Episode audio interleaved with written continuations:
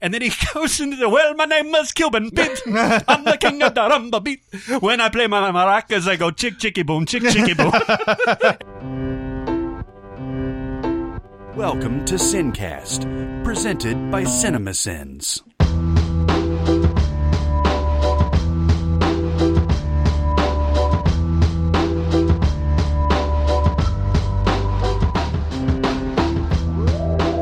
All right, everybody, welcome to the Sincast. This is Chris Atkinson from CinemaSins, joined as always by the voice of CinemaSins, Jeremy Scott. Cheerio. Yeah, Mm-hmm. cheerio.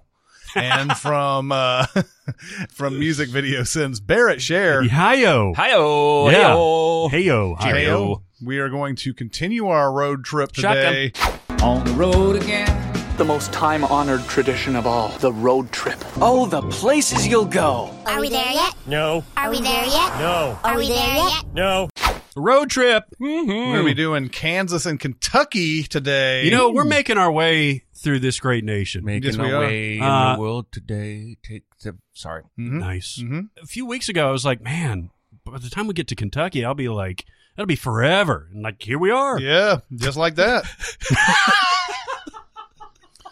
now, if we had actually driven to states by alphabetical, that would require n- not only to get out of our car occasionally. Yeah. yeah. Because we still We'd have to rent cars. We'd have to fly and rent cars to go to like across the country a lot of times. This one, these are these are close together. This is, this is close as it gets uh, Pretty in much. this uh, in this thing. I, think. I guess Indiana and Iowa were pretty Yeah, close. Indiana and Iowa was pretty close. Uh, but uh, we go on to Kansas, where I'm looking at this list. I haven't seen very many movies on this, and there's Mm-hmm. Oh, yeah? Mm. not very many in general, but a lot of that has to deal with Superman. Yeah. and corn. Mm, yeah, yeah, exactly. Yeah. Uh, Man. in fact, that's that's all there is there. Superman and corn. I think my, there might be a college and a football team, but that's Yeah. it. Yeah. I Corn actually Huskers. have never been to Kansas, um, so all I have are stereotypes and preconceived notions. Yeah. I mean, if you showed a random person of a picture of Nebraska and a picture of Kansas, they probably wouldn't be able to tell the difference, right? I don't even know if you could t- show it to a Nebraska or Kansas resident, and they would be able to tell the difference. Yeah, I don't know. Um, I was born in Kansas City, Were you really? Missouri, Ah, but there is a Kansas City, Kansas. right on the other side of the river. Mhm. So it's but it's really dumb. Mm-hmm. Mhm. That's really really dumb. Like eh, the postal workers there in that region, their job is twice as hard. Mm-hmm. They have to look twice. They have to look twice as long at every address to make sure it, that mail didn't come to the wrong Kansas City. Well, they could always go by zip code, Shut up. unless it's like Newman and Seinfeld. We're like, let me tell you a little secret about zip code. They don't mean anything. Actually, they do though. You can you can actually put a zip code without the city and state, and it'll get to the right place. oh, But yeah, I mean, just about any Superman movie, Batman v Superman, Man of Steel, the old Richard Donner Supermans, I mean, you know, the man's from Kansas, right? Mm-hmm. Yeah. I mean, you know, he he lands in Kansas and he's he's uh, brought up by Ma and Pa Kent and, And- Smallville, right? and uh, Smallville, yeah. And then you know, and then sometimes his dad gets carried away by a tornado and he tells him, "Don't do anything. Let me die. the world does not need to know of your powers, just to save me." Sometimes he just keels over on the farm, that's good. That's, but that he happens pretty too. much always dies. Mhm. Yeah, always. I guess that's the last new way to do Superman. Yeah, Like the next time they reboot Superman, it'll be it'll be Ma Kent that dies, and Yeah. Pa will live. yeah, exactly. That's the only new wrinkle they can bring. But Ma Kent will be the one who instills all the values and everything. yeah, and also says, uh, "Let this tornado kill me. Don't do." Mm-hmm. That's anything." right. That's right. It'll be it'll be Diane Lane again. She'll be like seventy and still look like she's twenty five. is uh I'm trying to figure out who played Pa Kent in the original Superman. Um, old guy number three. Oh, it was uh, it was actually somebody who was Glenn a- Ford. Yeah, who was a name actor. I was about to say Who? Interesting. Glenn, Ford. Ford. Oh, he was in westerns and stuff, right? Yeah, I believe he was, but he was in a lot of stuff. Ooh. My son is guilty. Convicted woman. Men without souls. I feel as though we're on the cusp of a of a rabbit hole here. We are. yeah, he's been in a ton of stuff. Wow. But uh, Kevin Costner, I guess, has probably become the most recognizable Pa Kent yeah, because he's in it, I guess, the most. what about Mm. the Dukes of Hazard guy from the Smallville show? Oh, is he? That's Bo Duke, isn't it? Or one of the Dukes. Yeah, one of them. I don't give a fuck. Did you ever see Smallville? I watched a couple episodes of Smallville. Here's the deal, and this is a perfect place for us to insert Patton Oswald rant about the Star Wars prequels and not want to see what's in Darth Vader's balls or whatever Yes. because I, I'm sick of this. We did it with Smallville a long time ago. Now we've done it with Gotham. We're on the we're on the fourth fucking season of Gotham. Mhm. I don't watch this show. By You the don't way. watch it? And now there's a new show, Krypton. Let's go back before the time of the hero, you know, and tell us uh, why.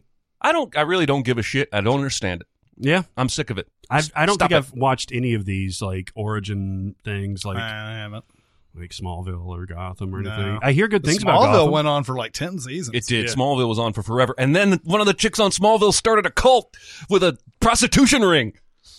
Oh, you know what oh, I'm talking yes, about? I do. Yes, It was Alison Mack. yes, because Kristen Krug had to come out and say because she was part of it f- at first, Yeah. but she didn't know about any of the sex trafficking. Right. oh, it's this the is for real. Oh yeah, Yeah, this is yeah, a yeah. crazy Oh, I had ass no story. idea. the actress from Smallville, the blonde, you probably can picture her face even if you never watched Smallville. yeah. Um, and she was sort of like the because there was kind of like a Betty and uh, Veronica thing with Superman's Smallville, yeah, character, yeah, uh-huh. And Kristen Krug was Lana Lana Lang or whatever, Yeah. and then the, Allison Mack was this other character on the Yeah. show for forever. And then like a few months ago, it came out. Oh, for the last several years, she's been like the second in command of, of a sex cult. As yeah. one does. yeah, and she's she's like the PR person or something like. Oh that. my God! Well, she's actually she's out of the country now, and they're expecting her to be arrested any day and extradited back. Ah, It's to the so US. crazy. It's insane. But but she has such an innocent IMDb picture. But she does. She does, but so does Jeffrey Dahmer. But but you know what? She's from yeah, exactly. It's true. It's true. But you know what? She's from Germany. Fucking Germans. oh man, Allison Mack.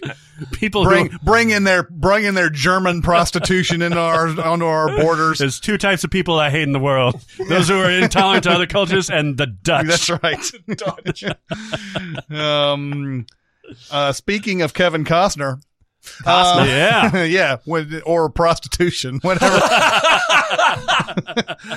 However, we can get to dances with wolves. I think Costner's probably the better route. I don't remember any prostitution. out no, of it. there wasn't. So how much of Dances with Wolves is supposed to take place in Kansas? All of it? So he gets wounded in Tennessee. I was reminded of the the story uh, because it's been a while since I've seen this. Uh, Costner gets wounded fighting for the Union, right in uh, in Tennessee, I think so. and he goes he like charges the Confederates to try to draw their fire because he thinks he's going to die, and Mm-hmm. that's how he becomes a hero.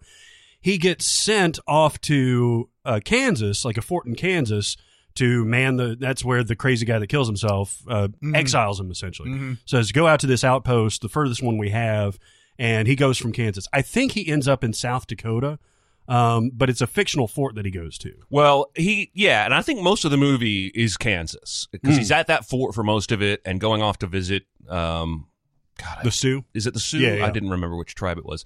Uh, but then they do move, like because he falls in love with uh, stands with a fist.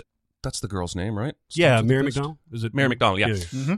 Um, but the tribe pack, packs up and moves. Oh yeah. I think a couple different times. Yeah. because the because he finds buffalo, uh, and so they pack up and move and, and hunt the buffalo, and I think they make uh, two or three different like community camps throughout. So they they might end up in South Dakota or Hmm. something. God, I love this movie. Every time I see it, I stop and watch a few minutes. The music kills me. Like the score is incredible. That's like this is one of those rare scores where there's like like Jurassic Park where there's three or four different themes Mhm. that are all iconic. Um, and I, I saw this great interview a couple weeks ago with Costner on the uh, the Graham Norton show, or Norton show, uh, British Jay Leno, uh, where he was telling the story about you know the friends that he had in life that that wanted a little something extra from him on their break into the the business. He had become a star, and he had friends that were like, "Hey, I'm, uh, I got an idea for a movie." And he was telling a specific story about one friend who had written something and, and showed it to Costner, and Costner didn't like it, and the friend got really mad at him, like, "You don't want to help me," blah blah blah blah blah. And Costner was like, "Just write something good." and the guy went away, and he didn't hear from him for forever. And he came back like a year later and said, "Hey, I wrote this. What do you think?" Um, and it was Dances with Wolves. really. Yeah. Interesting. Now it is now I am looking at the IMDb and this was looked like it was filmed mostly in South Dakota. Hmm. Like in in and it would be a South Dakota movie more than anything on here. It has one thing in Kansas and it's like a fort. Okay. So- The good thing we spent 10 minutes talking about it. I mean, we can come back to I it in don't South wanna- Dakota. Yeah, I mean either either we need to cut this and put it in South Dakota or we just say sorry South Dakota. Well, there's only going to be like two other movies to talk about for South Dakota. We'll talk about it more. I'll I'll watch Dances with Wolves again just so we can talk about Dances with Wolves. I actually would like to watch Dance. Eh, eh, When's the most recent time that you saw it? Is it pretty A Hmm, week recent? and a half ago. Oh, really? Yeah. Oh, wow. See, I feel like that's a movie that, even though it's super fucking long, like that's a movie that I'd, I'd like to revisit again because it affected me a lot when I saw it. When it, you know, I it guess I still was a kid. gets me when those motherfuckers shoot the wolf. Yeah. Ah, damn, Yeah. it pisses me. Like I get, I'm getting angry right now just Mm. thinking about it. God, and it has to be there. Like I, re- I realize from like Costner's perspective as the filmmaker why he has to put, but God, it kills me Mm. every time. I know it's coming. It's just like old Yeller. Did he win Best Director? you did. He did. Wow. Best Picture, and uh, and this was another year where an actor is like, I'm gonna, I'm gonna make a movie, and it's gonna be awesome, and it's gonna be, it's gonna rob Martin Scorsese of an Oscar because because he did that in 1980 with Robert Redford and Ordinary People, and uh, so then ten years later, exactly ten years later, Costner makes his magnum opus of you know. And uh, and it beats Goodfellas. Can you out, so. imagine like him at the, the post Oscars party, just like trolling Martin Scorsese, just walking behind him? with his Yeah. Oscar? Oh yeah. There's a there. It would be nice to. See, it would be cool to look at some like uh you know like some past winners and who they beat and everything. Like I know that Hillary Swank beat Annette Benning twice in Yeah. Oscar nom you know like Oscar races. And it would be interesting because Annette Benning's never won Yeah. and Hillary Swank's got two. And I like Hillary Swank, but you Yeah, know yeah, she yeah. ain't Annette Benning Yeah. and uh and it, and and both times it just happens that Swank came out with that one great performance that you know, and it's the way it should be, Mm-hmm. you know. Um, all right, so then there's uh, there's, uh you have the Capote movies. Mm-hmm. Capote and Infamous both came out very close to each other. Uh, Capote has Philip Seymour Hoffman playing, and, and Infamous has Toby Jones playing him. Mm-hmm. Um, I haven't seen Infamous still. I, I did like Capote quite a bit. Mhm. Once again, another great Philip Seymour Hoffman performance. Ho hum. Yeah. Yeah. just another day at work. yeah, exactly. He got nominated for this too, didn't he? Philip Oh, Capote- He, he Seymour Hoffman. won. He for won, this. right? Yeah, yeah. Uh, but yeah, both of them are really good. Um, and by proxy, we sort of just have to talk about In Cold Blood as Mhm. well. I have not seen this or read the book. I have not seen In Cold Blood either, Yeah, or read it. Oh, really? I've read the book. yeah. Yeah, it's about is the, it is uh, it as awesome as it's as it's been portrayed? Well, it's interesting because there's so much of Capote's influence on the story itself Mm-hmm. because he ended up falling in love or, or developing a relationship with the killer or Q's killer. No, I think he, he admitted to doing it. Yeah, because he got executed and Capote was at the execution. Um, you know, this this guy kills a family of four in I think it's Wichita, Kansas, or some small town in, in Kansas. And Capote's coverage of it, because he became like fascinated with it, uh, became in cold blood. And it's hard for me to separate after seeing Capote the movie uh, how much he inserted himself into in cold blood because the story itself is compelling you know how how this happened the the story of the murderer himself but then when you get the extra layer of capote's relationship with the killer like it's it's just this crazy um you know meta stuff that that's hard to parse out but it's really really interesting and like you said the the Toby Jones uh, performance in Infamous may be f- fantastic. It may be even better than Philip Seymour Hoffman, but he was Hmm. awesome in it. Yeah. Um, and then he had uh, he was uh, he wrote Breakfast at Tiffany's too. Yeah, that was another big one that he wrote. Yep. Uh, and I don't, I'm not a Capote expert. That's where it ends. That's all I know is in Cold Blood and Breakfast at Tiffany's. Mm-hmm. Yeah. I know he wrote more stuff, and I know he also was known mostly for. Didn't he do like a lot of stage performances and stuff Mm-hmm. where he would come out and he would talk almost Garrison Keeler like or whatever? Well, yeah, because he's such a compelling figure. Like he, he had that weird voice. I can't do Yeah. I can't do a Capote Right, voice. right. Mm-hmm. but it was that high pitched, effeminate voice that would- that characterized his whole being. Yeah. and you know he was very erudite and everything, and, and very smart and very funny. Uh, so yeah, he's just he wasn't an erudite. interesting- He was divergent. That's right. That's right. You imagine the next book in that series is going to be erudite. Yes. anyway, Um, now here's a few that I haven't seen. The Big Kahuna. I remember that coming out. Uh, never seen. The Help Big- me out. Who's this? That's that Owen Wilson movie, I think, isn't it? Big Kahuna. Um, oh yeah, no, this is Danny DeVito, Kevin Spacey, and Peter Fasinelli. oh, And so they're at a they're at a uh, like a, a convention in Kansas, similar to Cedar Rapids. Okay. you know, being in a convention, and they're trying to Spacey and DeVito are trying to land this guy that you know is in control of the whole industry, the big Kahuna, and so they end Ah. up sending Peter Fasinelli to to go make inroads with him. Basically, And it, it's it's almost like a play. Uh, Spacey's fantastic in this. DeVito's it fantastic. in probably it. started as one. Yeah, If it may if have. That was the case because that's back in the day where they seemed and Spacey was in a lot of these where they used to be like a play first and then they Mhm. made the movie. I'm thinking of the Big Bounce, by the way, for that Owen Wilson movie. Oh yeah, um, but no, I never saw this. Um, then another, here's a here's a sort of classic uh, '80s uh, horror movie, Critters. I've never seen that. really? I've never seen it. I saw it, but God, I was probably 11. I don't remember. I mean, however old I was, I don't remember. Critters, Tremors, and there was one more. Isn't Critters like a discount Gremlins? Yes. Okay, that's it's what I little thought. aliens that come down to Earth. There was Ghoulies. Ghoulies. That was the Yeah. other one. yeah, yeah. and uh, yeah, they they wreak havoc and like you know kill a bunch of people and they have to find a way to eradicate them. This Pretty is a much big, like- everything's a discount Gremlins, though. If you if you think about it, I don't know. Yeah, this is like a cross between Tremors and Gremlins, basically. Tremlins. Gremlins, Yeah. Gremors. See, this is where I wish Jonathan was here because then he would be able to be like, "Oh man, critters! Let me talk about that." he would be all over it. And he'd give us the whole thing, and we're like, "Damn, oh, yeah, my critters knowledge is, is lacking." Um, then there's uh, Dark Places. This is a Charlize Theron movie. This one I s- haven't seen. Never seen it. Uh, listen to the cast in this though. It's a crazy cast that I didn't realize.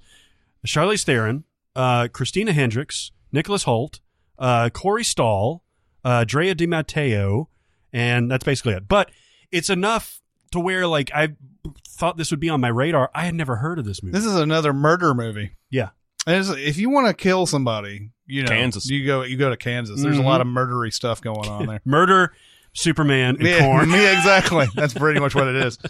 Um, uh, then there's the day after. That's another thing about Kansas. You've seen this one? Ah, the day after. Is this the nuclear Holocaust yeah, movie? Oh, Jason Jesus Robards. Christ. Uh, th- that's another thing. If you ever have an apocalyptic movie, it's always like, well, where's the most desolate place that we can go where there's like, you know, we can film and there's not like, you know, buildings or anything. You know, we go to Kansas. It seems like because that doesn't even doesn't even the stand end up there at some point. No, they're in Boulder. They're in Boulder. Yeah, Oh, Colorado. They Uh, probably went through Kansas on I, their way. I, I think they did. Yeah, and then there's uh what was that uh was it Jericho that TV show went to Mhm. didn't it go to Kansas? yeah, that was uh, Jericho, Kansas. Yeah, was it Kansas? Oh, it's a criminally underseen show. I I watched it for a while and then something I got I got real tired of it. Mhm. And and and I, I heard that it got really good. Yeah. But uh I liked it at first and then I was like, where's this where's this Didn't they make that hip hop song about that show where they go oh, skeet skeet skeet? skeet."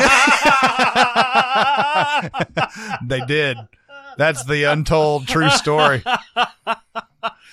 It's like uh, everybody was wondering what happened to Skeet Ulrich, and then it, it came down to Lil John telling us everybody where you know telling us where it was. You know what's weird, and I guess we should get back to the day after uh, eventually. But when I was in, uh, went on vacation to the beach, and there's like this renaissance of early 2000 hip hop that the kids are listening to now, including Little John and the East Side Boys. Really? Uh, there was a, a balcony that was facing the beach, family location, and everything. There was this group of teenagers that were like, "Ah, ski ski, motherfucker!" I'm like, "Oh, it's like 10 in the morning, and they're Ah. out there fucking like yelling all these Wow. uh, Oh, crazy that's shit. terrible.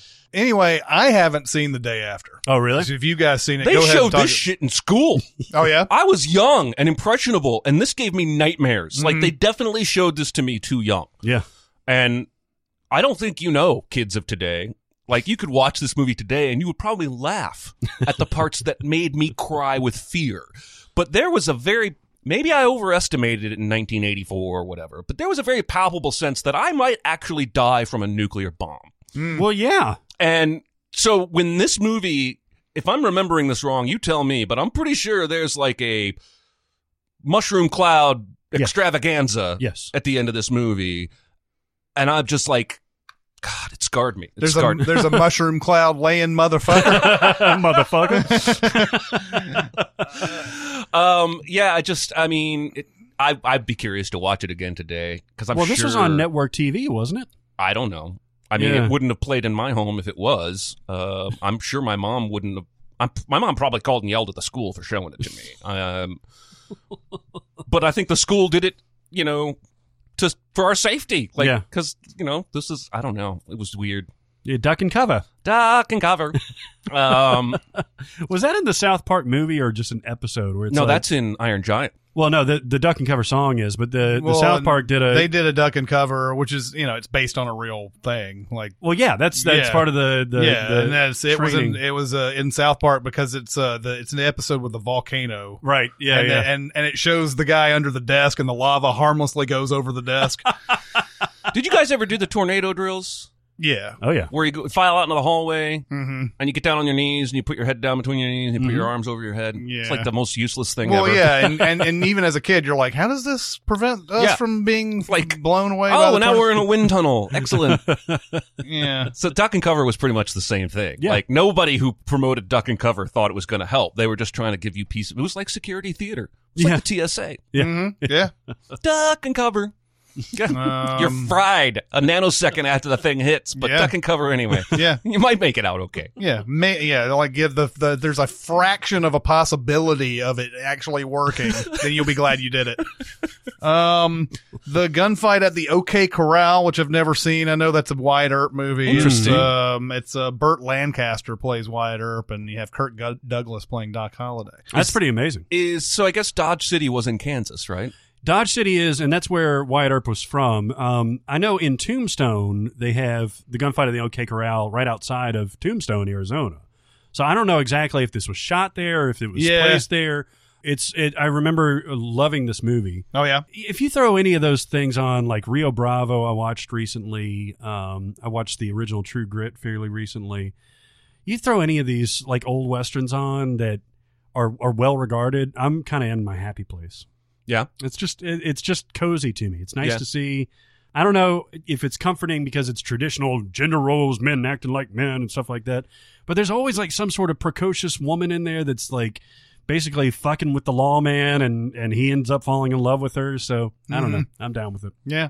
um, in the best Wyatt Earp movie, uh, Wyatt Earp, um, it shows a, a more epic view of his life from like even in his youth, Oh yeah. but it like shows like because he's not a lawman by trade. He's just in this town. Somebody does some drunk does something dangerous, and he like hits him over the head and takes him out like that because Costner don't give a shit or Wyatt Earp don't give a shit. And so then the sheriff deputizes him on the spot. I need men like you, and then. I think it's, he goes from there to Dodge City, and part of the movie takes place in Dodge City, and he brings on one of his brothers as a deputy. And then I'm pretty sure there's a guy from Tombstone that shows up and says, "We need you, we need a lawman like you." I think the Wyatt Earp shootout at the OK Corral takes place in Tombstone in history, Okay. is what I'm saying. And then Kurt Russell shows up, and he's like, "And hell's coming with me." yeah, So you're talking about the much superior Wyatt Earp movie. Yes. Yes. Okay. This is a heavy Kevin Costner episode. it really is accidentally. yeah. I guess Um, Costner must must like Kansas. Yeah. Uh, then there's the ice harvest, which I don't remember. I, I think I, s- I did see this because it came out in 2005. I cannot remember a thing about it. I know John Cusack, Uh-huh. Billy Bob Thornton, Yep. and it's it's in one of these weird movies they dump in a Thanksgiving holiday or whatever, and and you know, yeah, I saw it. I don't remember a goddamn thing about it. Yeah, Oh, it's silly. Do you remember this one? No, like this is I I feel like I've never heard of this movie before in my life. Oh, really? and Harold Ramis directed. Harold Ramis directed it. Is it a It's- comedy? Yeah, It's it's dark comedy. It's like action comedy. Uh, it's pretty funny. I love Cusack, man. Like I, I love the stuff that you know doesn't doesn't get a whole lot of um of play, like 1408 and Identity and The Ice Harvest and things like this. The Raven. The Ra- didn't like the Raven. There's a limit. Uh, but yeah, no, it was uh, it was fun. It's a lot of fun. There's like this.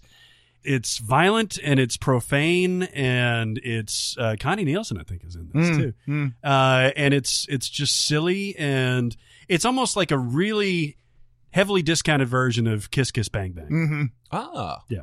So Hmm. that's, Oh, I, I a, would- that's a good way to sell it, though. yeah, I mean, I would recommend it just because I think it's it's just madcap enough, and Harold Ramis probably had something to do with it.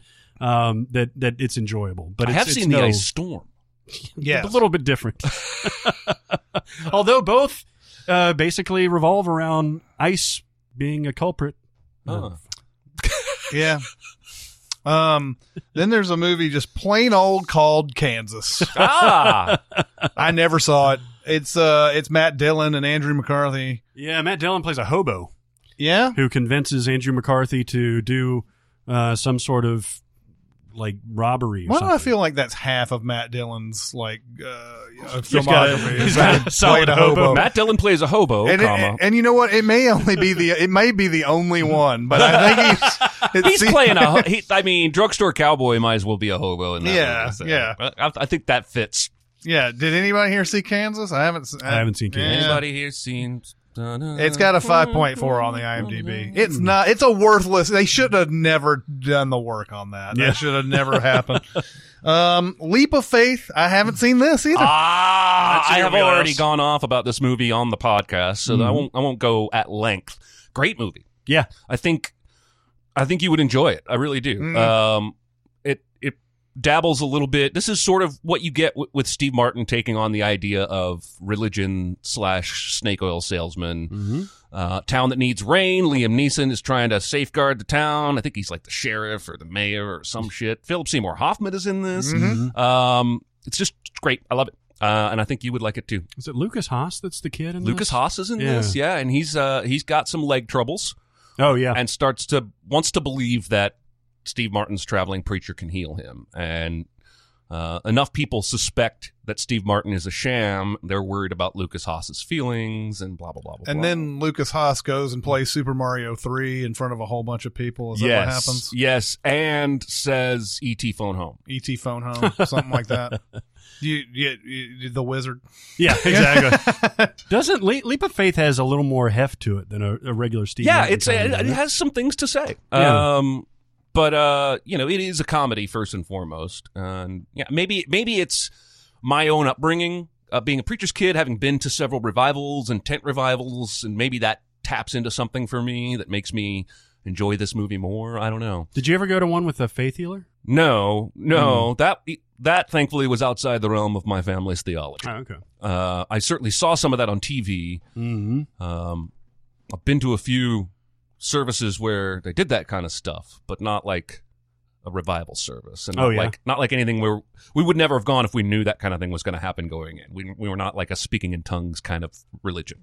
Yeah, I think I ended up somehow at a few, maybe it was tent revivals with faith healers, and I remember thinking like it was like a was it Fletch two where he goes to it's Arlie Ermy that does the uh, the the faith healing, isn't it? I don't know if you guys remember Fletch I, two, I, I remember things about it, but I don't, I don't remember that. but yeah, I've seen uh, things like you know putting your hands on devils, demons out, and all that. Yeah, It's crazy. that is that is the kind of person Steve Martin is playing for Mhm. sure. But you see behind the scenes that they have they have people watching and listening as people are filing in, and they are basically using technology and information to to select who they're going to heal. Right. Uh, and it's just it's all about mind manipulation, uh, at least at first.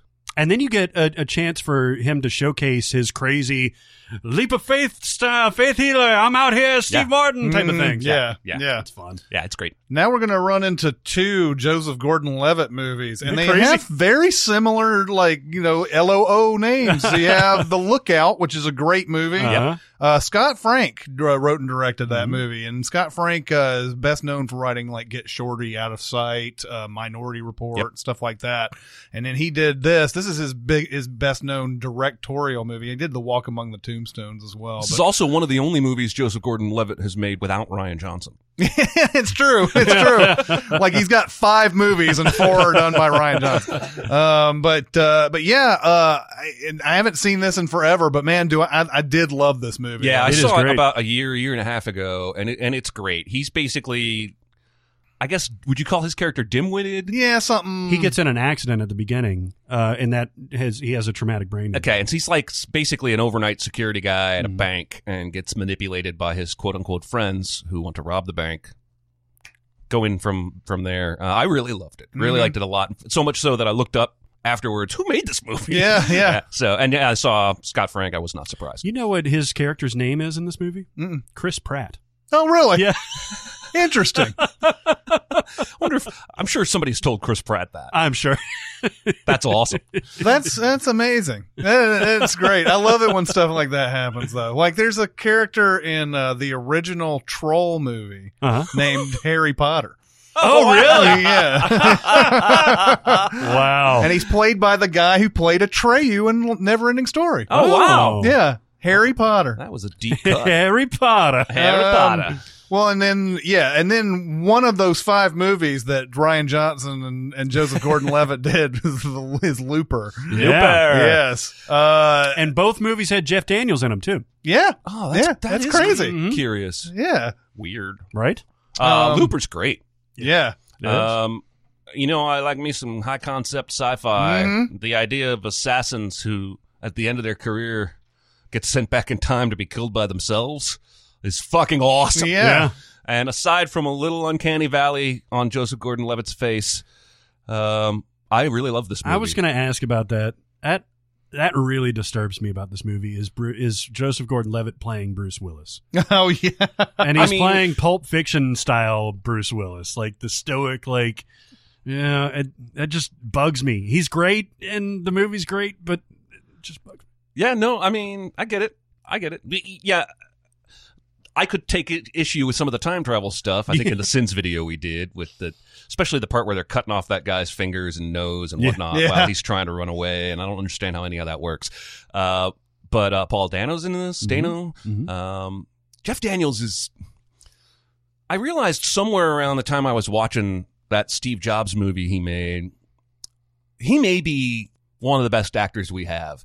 And I, he was just on a late night talk show the other night, and Jim Carrey popped on and surprised him and did like a, a mini Dumb and Dumber reunion. But Jim Carrey did this whole thing where he was like, "This is the most versatile actor working in Hollywood today." And if you think about it, he can do stuff like Dumb and Dumber, but he can do the extreme opposite end of that, like Newsroom, where he's smarter than everyone. Well, yeah, like in uh, in '94, he was in Speed and Dumb and Dumber. Like, the, like he's a smart cop in Yeah. that, and then he's yeah, he's in Dumb and Dumber. and in this movie, he's kind of like an unhinged crime boss. He's hilarious. in He's this, too. hilarious. He's just uh, everybody brings something really cool to their role. The guy that plays the henchman, I don't remember his name.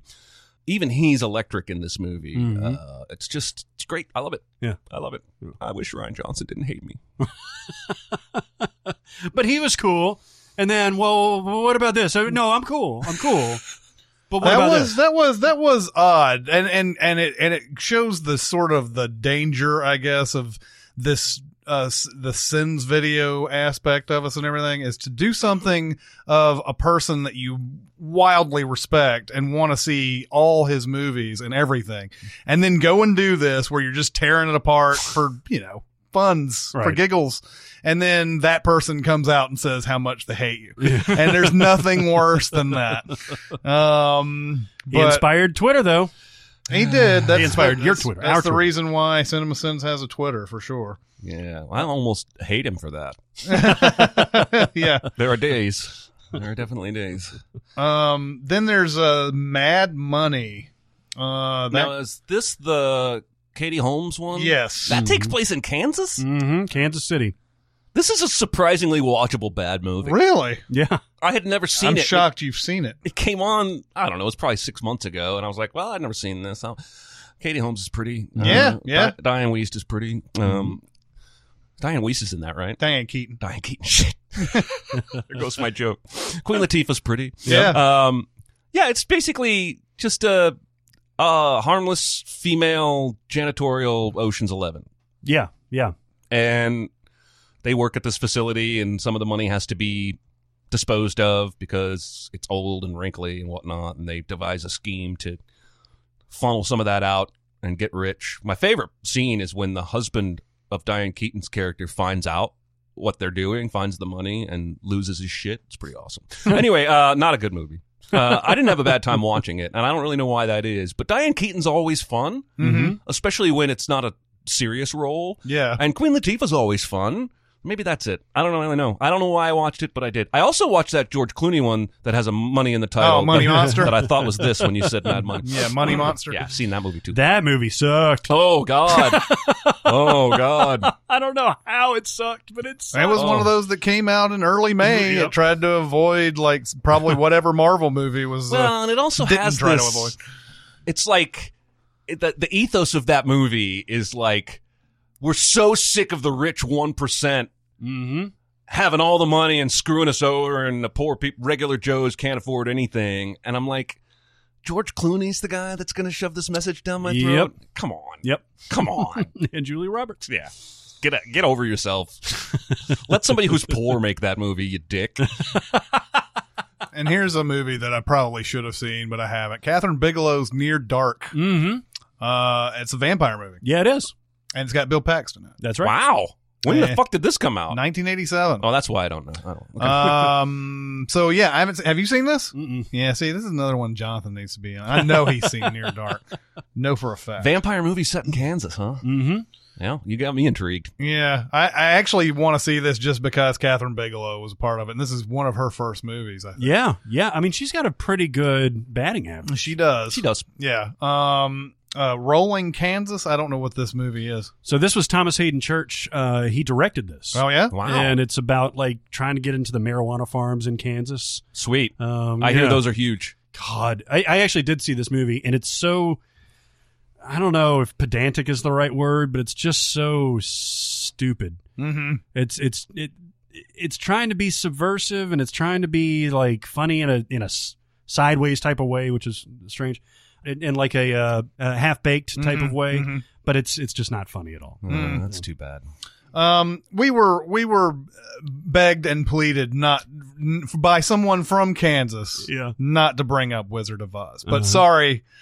it was an awesome email, Yeah, it was. and It- I'm sure people in Kansas are just as tired of hearing about Wizard of Oz as we are about hearing. Well, about look, Music and Row. it's understandable that when every movie seems to do like some "we're not in Kansas anymore" thing, and I Yeah. can't remember what movie recently Black Panther may have done it, I think, No, Oh, maybe. yeah. uh, where somebody said we're not in Kansas anymore, and it's like just. Uh, it, I mean, you can go back to Swingers, where John Favreau is like, "We're not in Kansas anymore," and and and there's realize a how supercut on YouTube of all the movies and TV shows that have done it. Oh, And really? it's fucking long. Oh, I bet it is. But it is. I know that's annoying and everything, but it is. Uh, it is. Aside from that line that gets overused, I mean, you have to talk about the legacy of Kansas here with Sure. the Wizard of Oz and Oz and Great and Powerful to a lesser extent. Mm-hmm. But um, Wizard of Oz. I mean, that's just as. I mean, that's as classic as it gets. It's a classic, simple story, really. I love this movie. Yeah. I love this movie. I've watched it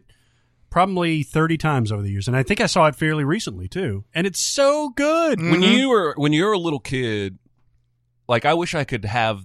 This is another movie I wish I could watch for the first time again. Yeah. because when it goes from black and white to color when you get to oz it's like magical Oh, yeah. when you're when you're really little like i've seen it so many times now i don't think it affects me the same way Mm-hmm. um, but god i used to love this movie when i was a kid It has everything. Eh, It sounds like stuff. It Yeah, has everything. yeah, yeah. Little people, flying monkeys. jays real Oh, yes, exactly. but yeah, I mean, it's got uh, the Munchkin, and it's got the journey, and it's got all the the ancillary characters coming together. It's got how'd you like it if we picked your apples, and you Yeah, know, yeah, the yeah. Wicked Witch, and like I don't know, man. And Judy Garland just is just this supernova of of like happiness all the Mm-hmm. way through. She's just she's fantastic. I love Mm. contrary, it. Yeah. to, contrary to what her life was probably like off I wonder if she was if she was using uh, drugs during this. Period. i don't know i wasn't trying to imply that i just was Wasn't it almost? I don't. I don't know. See, we're speculating, but I think it was something. Uh, it might have been some stuff due to this movie. Hmm. Like I think they either this movie or following movies they wanted her to lose weight and all this other Oh, type yeah. of stuff, and it was like, you know, and she she looked fine. Yeah. you know, but uh, you know, it's. don't know what uh, happened there, but We've also uh, got one of the most iconic songs in the history of movies, Mm-hmm. Mhm. in Somewhere Yeah. Over the Rainbow. Oh yeah, And you can throw me any version of Somewhere Over the Rainbow, and I'm probably going to get chills. Like the Rufus Wainwright version is fantastic. The uh, I don't know if it was Jake Shimabakuro, the the ukulele guy. Yeah. Did you Uh, actually just say his name? Uh, he is a ukulele guy. I don't know if it's his version. I don't think it's his version that is so widely circulated. There's a guy, there's a Hawaiian guy Hmm. who does a cross of um, What a Wonderful World and Somewhere Over the Rainbow. And his name is like 70 syllables. right. and the, ha- they're all O's and I's. And I don't even want to try to pronounce it, but that's my favorite version. oh, it's so great. Uh, and it, it gives me chills. Um, I mean, there, it, it, and and we send this, and it was and it was fun because it's such a such an innocent movie, and and you know just you, you go through it and like you make making fun of this movie is is in itself fun because it's just so innocent. It came back came out eighty years ago, and uh, you know so it, it's it's really good. Um, It's uh, Israel Kamakawewo. you see what Hmm. I'm talking about? mhm. so Roman K Roman Roman, J. J. Israel was in this. Kama. I apologize for not being able to. Um, but but it's uh, really good. yeah um and then and you know there's a lot of uh, of course there's a lot of um uh, legends and rumors about this movie that aren't true they've been disproven and Mm-hmm. everything Mm-hmm. someone hanged themselves during the filming and you Yeah, can see yeah. it in the background and and like there's been a lot of conspiracy stuff about it like well they they uh they've uh they've uh, wiped it out of the uh, the uh, the new versions or whatever you can't see it anymore it's like e- no it didn't happen sorry uh and there's more than enough proof that, that there's no way that that could have happened And Have you ever done the Dark Side of the Moon walk? i have I have you? too. Mhm. Yeah. What's your experience like? um it is uncanny in about five spots Mm-hmm. That's what I've heard. and then everything else is has nothing to do with it. The heartbeat when they're going to look down, uh, they're listening to Tin Man's heart is uh, pretty pretty cool. Um, the the fact that it changes from black and white to color at the second side of the album is pretty cool. Uh, and there's like a couple other things in there, but it's it really, I mean, it's it's Now, I, I am pretty certain that neither of us saw- watched this while we were high. right. Uh, so that may have a difference. that's true. like if it, if if we would if I'd done it high, maybe that's a different uh, situation. There are Yeah. 50 points of Uh. yeah, It was. I had gotten such an argument with my friends when we were doing this because we had a CD player Mm-hmm. and then we had the VHS player playing The Wizard of Oz, and they were like, "Start it when the lion roars," and they're like, "No, not when the lion roars. When the MGM comes up," and like, "No, you start when the credits roll." Yeah, and it was the third lion roar, I believe. And, Yeah. if, and if you could go back to that moment, I bet you'd smack yourself in the face. yeah, I'd smack all of us. I yeah. And uh, I think there's also a thing when she's balancing on the, the fence and she's walking, and I can't remember exactly what in Dark Side of the Moon is going. I remember on. reading there was a moment with Glenda and the Wicked Witch, the dead one or something, where the lyric and Oh, us and them. oh, I thought it was yeah, who knows which witch is which? or Oh, something that, like that's right. That's right. That's what it is. Um, again, I just read that in an article. I never actually took the time to do it. I'm kind of I'm both impressed and disappointed in you guys that you both did that. What's the disappointment? I'm, I said I was impressed. That was the first word that I said. Uh, but no, that w- I mean, I was a teenager and we didn't have the internet, so I didn't have anything All else right, to there you do. go. That's fine. but yeah, that lyric is in us and them, and yeah, that makes sense because it because when it says who knows which is which, it does cut back and forth Interesting. between the two. Um, I would love for something like that to be true. Maybe maybe it is. and We just haven't actually discovered it yet. Well, there's and who knows how and there's like I think there's people have discovered quote unquote several others that you can do this with with different albums and different movies combinations. I feel like it's a believable story that somewhere in the 70s, a band was high on drugs, watching a classic movie, and made a spontaneous album to go along with what they were watching. I find that a believable story. Sure. No, I, a spontaneous album. Yeah. Not, not Yeah. Dark Side of the Moon. No, Yeah. no, I'm not not this specific instance. No, but just that that kind of thing could happen. Well, and then you know, and if Pink Floyd had had been like, "Hey, let's make an album that you play with Wizard of Oz," it would play the entire movie, I would think, instead of stopping halfway through it. Um, and it would, I think there would be way more uncanny things that would happen through it. But uh, yeah, who knows? How did that ever get fa- found out? That's don't know. great. Ma- I, I I feel like somebody was listening to the album and was like, "This kind of reminds me of Wizard of Oz," and then they started playing it, and they're like, "Oh, wait a minute!" Like, And they kept backing it up, backing. Oh yeah, you just started the third lion roar. And it's then, probably one of those one of those impossible things. Like you know that story you, you tell walking through the booth where th- you heard a sound from two different places at the exact same time. What's that? That was story? the psycho The music. psycho oh music. yeah, yeah, yeah. It could have been. It could have been that somebody Yeah. might have had Dark Side of the Moon on. Somebody else in the house was watching Wizard of Oz, and the, it lined up right to where they had one of those coincidental moments. And, Yeah. and then went, "I'm going to investigate this further." Um, and, and then yeah, Oz the Great and Powerful is the sort of the pseudo. eh, It's a prequel. It's a prequel, right? I- Is there any value to this movie? I didn't watch it. but You Mila guys, Kunis is pretty. Oh, okay, yeah, Yeah, and Uh, Michelle Williams is pretty. Now you can watch this movie start to finish, and you will swear up and down Tim Burton made it, and he didn't. Yeah, it's Sam Raimi. oh yeah, but it Sam Raimi. it feels in every way like th- the kind of films Tim Burton has taken to churning out. is it good? I didn't enjoy it. No, didn't I, enjoy I it? didn't like it. I, I, I thought it was a. I mean, it's hard to watch this movie because everything's so fake looking in it and everything, especially the little uh, CGI Hmm. Doll. character Yeah. that's in there or whatever that the they interact with a whole bunch. Uh, I, I do think it's kind of interesting to have this sort of like you know. Um, you figure out the conflict before all the stuff in Wizard of Oz happens and everything, but I just, yeah, it's just it's too too big and like garish and um, and it's not a Sam Raimi movie. You, No. you, Hmm. you expect something from a Sam Raimi movie, and it, it doesn't. He doesn't have it. Hmm. Yes. Imagine if he'd have just gone full Raimi Yeah, and got, gone, gone dark. you never go full Raimi. I mean, Um, because this is c- almost a kids' movie, mhm. the way that it's played and in terms of like the content tone. But if he'd gone like Evil Dead yeah. with like the origin story of how this guy became the wizard, that could have been badass. But you know what? I mean, it's one of those things. That movie made a lot of money. I'm Oh, sure it did. It's it, who are we to say if we if if he had made it like that, yeah, it probably wouldn't have made that. No, Oh, you're right. You know, it's uh, we're we're terrible, terrible businessmen. Looking at the other movies that were made in Kansas, American Pop, I've never seen that, never heard of it. American Birdman of Alcatraz, I've seen that. I, I've seen It's that. actually pretty good. How's that a Kansas movie? I don't know. He's in prison, like in the prison is in. Alcatraz. It's not Alcatraz. It's it's a prison in. I thought that Kansas. movie was about Alcatraz. No, he's in Leavenworth, in Kansas. He's not in Alcatraz? Leavenworth is in Kansas? Mm-hmm. That's actually more surprising to me than the fact that he's not in Alcatraz in that movie. Leavenworth is like that go to prison to shout out for a reference, right? But you Yeah, in you'll the think of that as military. being someplace like Kansas. You think of that as being in Gary, Indiana. No, or man, you want Detroit. that in the middle of nowhere. Even if you do escape, there's nowhere to go. Uh, Bunker Hill, uh, never heard- never seen it. Uh, City Heat, Dodge City, Elmer Gantry, uh, m- a, a horror movie called Mother's Day.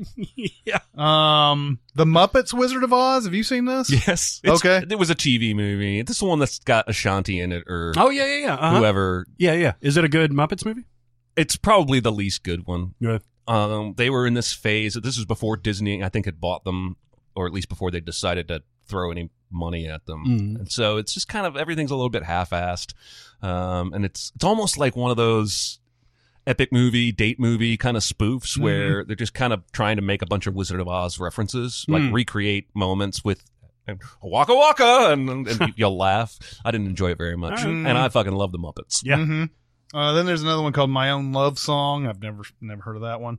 Uh, Paper Moon, great movie. So that's Mm. Ryan and Tatum O'Neill, right? Yeah, uh, that's uh, Peter Bogdanovich, uh, and they're they're basically I don't know if they call them grifters. I guess they're grifters. Hmm.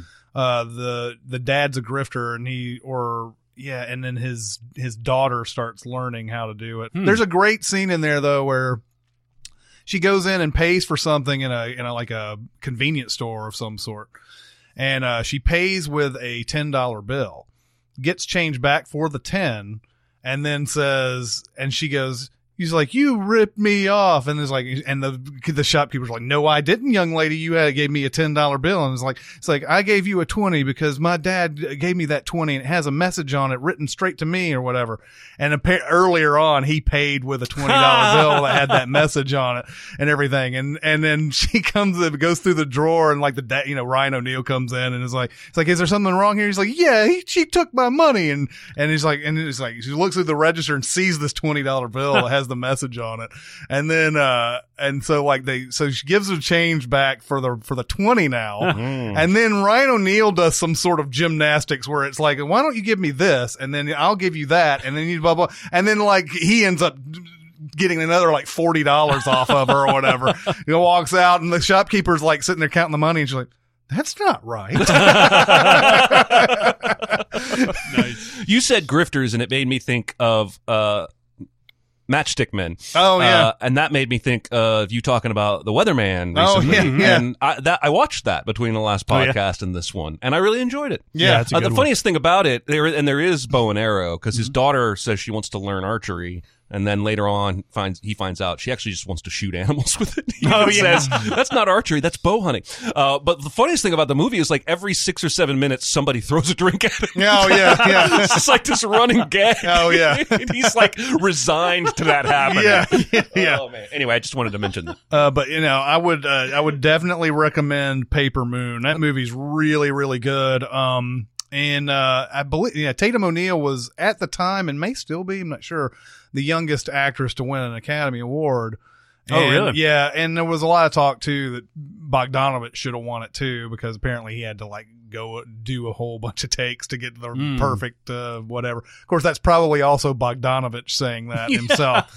um, so I made that performance. Exactly. Um, but uh, That's yeah, my Bogdanovich. Yeah. yeah, exactly. It That's a sounds good sounds sounds good. No one will ever know Yeah. whether it is or not, but it's good. Uh, then there's Sarah Plain and Tall, which I remember reading. Never Um, saw the movie. Now Sarah I Plain and wish, Tall is a Newbery Award winner. I believe. yes. My mom was really into the Sarah Plain and Tall stuff. They made several books, several movies. This was a thing, Mhm. and it don't get no more wholesome than that. This is basically like Little House on the Prairie extended universe. She's plain and tall. yeah. she's plain and she's tall. Yeah. Um, I don't remember a thing. I just know I watched all any of the movies they made on this. I watched it. Really? Mm. You watch the movies? And my mom read all the books and showed us all the movies. Yeah. Wow. Yeah. I didn't realize there were multiples. Oh yeah. Oh yeah. Well, like is- in in the next one, is she like is she short and It's voluptuous? Sarah barefoot and pregnant. That's right. Sarah naked in a fridge. I would read that one. And then the cyborg years, of course. Sarah Um, took a dark turn. yeah, that's right. yeah, yeah. Sarah terminated and Sarah Connor playing Yeah, That's right. There you go. There you go. Uh, and then finally, there's Splendor in the Grass, which I've never seen. It's a Warren Beatty, Natalie Wood movie, I think. Oh yeah, man. Natalie Wood in her heyday Whew. was one of the most beautiful women Yes. I've ever seen in my entire. That's life. right. Um, I went through a period. Uh, it was like Bob and Carol and Ted and Alice, and um, uh, I think I saw Splendor in the Grass too, because this is about like a sexual awakening and the revolution and, and stuff like Mm. that. Mhm. And uh, yeah, I went back and watched a lot of Natalie Wood movies, and I- Didn't he I- kill her? she's so good. well, Robert Wagner is actually it's bringing the charges are being brought back up Yeah. about her going overboard, and Christopher Walken was on Yeah. the boat and everything. So Jesus. yeah, there's- Everyone's terrible. Yep. Everyone. I'm not saying that Christopher Walken killed her.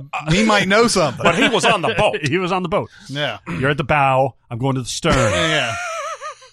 yeah. Um, Natalie Wood. My favorite Natalie Wood is uh, West Side Story. oh yeah, Now that movie's long as balls. It is. and not as watchable as I remember it from my youth. Songs are awesome. Mhm. But she's just. Uh, you, I don't know how you can watch that movie and not fall in love with her. Yeah. Um, It's a, that's, that's the a spooky thing in the IMDb is like, uh, died November 29th, 1981 at age 43. Drowning and other undetermined factors is what's on on the IMDb. Um, but uh, yeah, uh, Natalie Wood probably an all timer as far as like you know, uh, talented and gorgeous and Uh, yeah, she was good. Like she was super funny in her like later performances and everything, and then you know more of like Mm. almost like an Audrey Hepburn type of character uh, early on. Yeah, I loved her. All right. Well, we can go on to Kentucky now. Kentucky. Kentucky, n- Dicky. that state north of us. Yeah.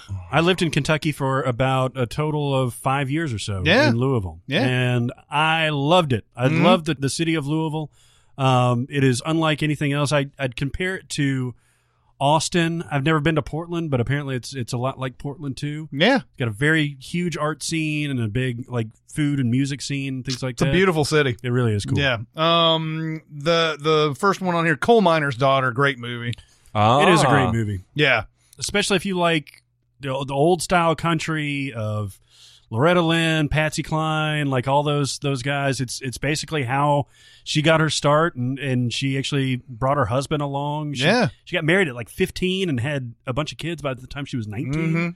and then she had her career. Yeah. There's uh Sissy Spacek in a great role here. And then Tommy Lee Jones. This is a this was a wake up call for me because I thought Tommy Lee Jones's career started in like the late eighties, early nineties. like I Was was like, blown away. like well like no, the first time I saw him was under siege and I was Yeah. like I was like, oh, okay, well he's he's new. He has he, oh JFK I guess was the first one I really saw him in, but I first remember knowing what his name was from Under Siege.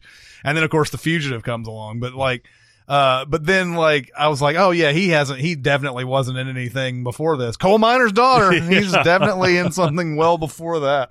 Uh, he was college roommates with Al Gore. yeah. Uh, Dreamer. What is that? Do you even know what that is, a horse movie with uh, Yes. Dakota Fanning. Oh, inspired by the true story, Dreamer. yes.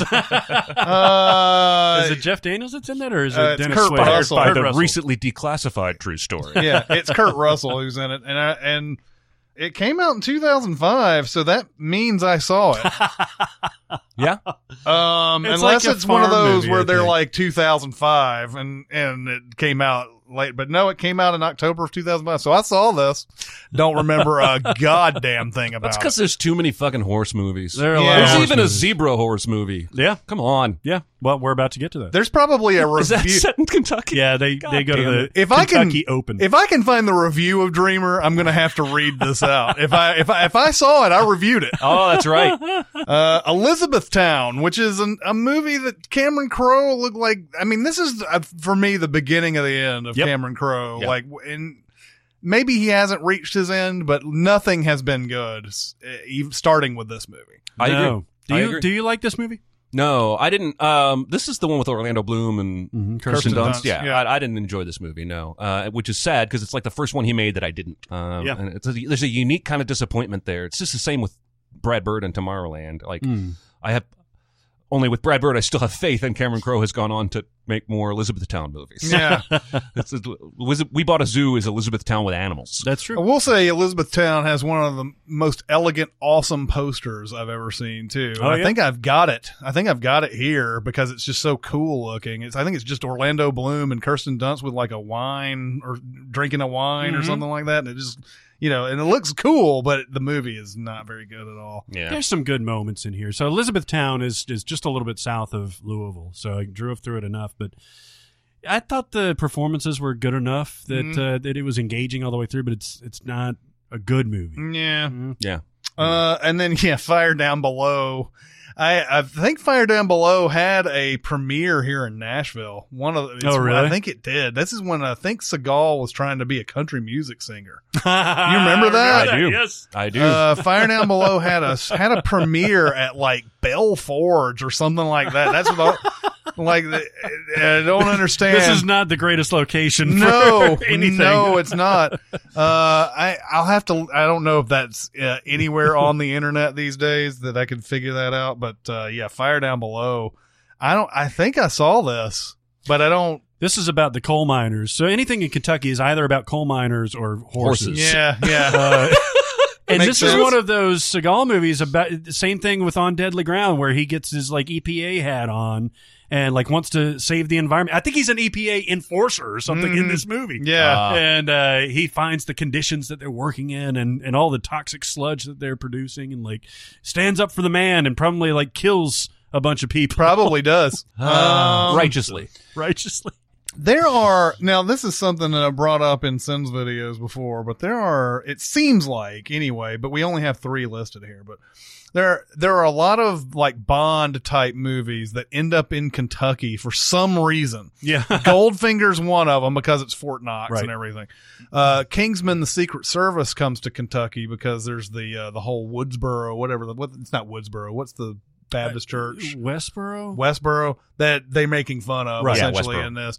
Um, uh, so they go to Kentucky for that, and then in uh, and then in the uh, the last one, the Golden Circle, Mhm. they come here because they come to Kentucky because there's a, an American version of them that's operating a whiskey place Yes. or whatever. and they Um, drink whiskey all day long, but no one gets drunk. That's true. Mm-hmm. They gotta you develop a tolerance after a while. It's like water. God, man! Yeah. As soon as they got to Jeff Bridges in that movie, I was I had cameo fatigue. Mhm. I was like, you know, how many more people can you squeeze into this movie? Well, I the won- first movie's so manic and full of cameos.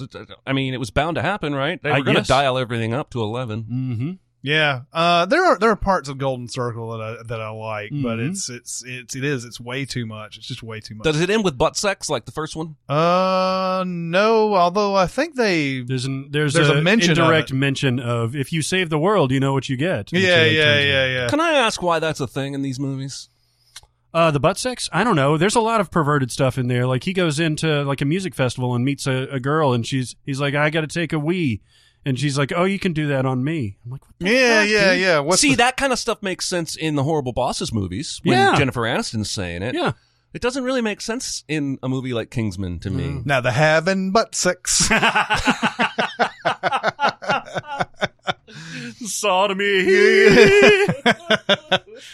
um, but uh, yeah. So so Kentucky gets into some uh, some spy intrigue every once in a while because of well, I mean, it was for you would think it was always Fort Knox, but it's just the one time. you know, I really like Goldfinger. yeah. The more I, I, I come across that movie, the more I'm convinced it's the best Bond movie. It was one of the first ones, right? Mhm. Is it, if not the it's first one, like the second or third one, I think. it's so Because good. Doctor No is Dr. No is the first one? I think the first one, but they they started off with like a Casino Royale that wasn't Sean Connery and it's Uh-huh. not canon. Hmm. Uh, I never saw the miniseries Hatfields and McCoys. I heard it was good though. Oh, yeah, really good. Paxton's in this, right? I think so. Yeah. I watched this. I want to say it wasn't very long. There were only a handful of parts. Uh, four or five or Yeah. something like that. Yeah. Yeah, I remember thinking it was well done, um, cinematic for something that was done on TV. Mm-hmm. And uh, this came out before I had fully realized that all the really good shit was moving to TV. Um, this was one of those flags. Like, oh, hey, all right, Yeah. yeah, it's good. You know, I don't really remember much about the Hatfield McCoys. Just that it's what, like the most famous family rivalry ever. Oh yeah, because everybody started ki- well. So it started off with just like one killing and one suspected killing because w- one of the McCoys or Hatfields, I think it was the McCoys, had somebody murdered and they blamed the Hatfields. And I think it was later found out that there was no way that the Hatfields could have done this. Hmm. Uh, but just because they thought it was, it escalated this feud so much to where it doesn't matter how it started. It was Well, it was full-blown. generations long, Yeah, right? yeah. Hmm. Crazy. I've never hate. I hate my neighbors. T- Twitter will testify to that. but I've never hated anybody enough to actually have a feud with them. Yes, I declare a feud. Slap them across the face with a glove.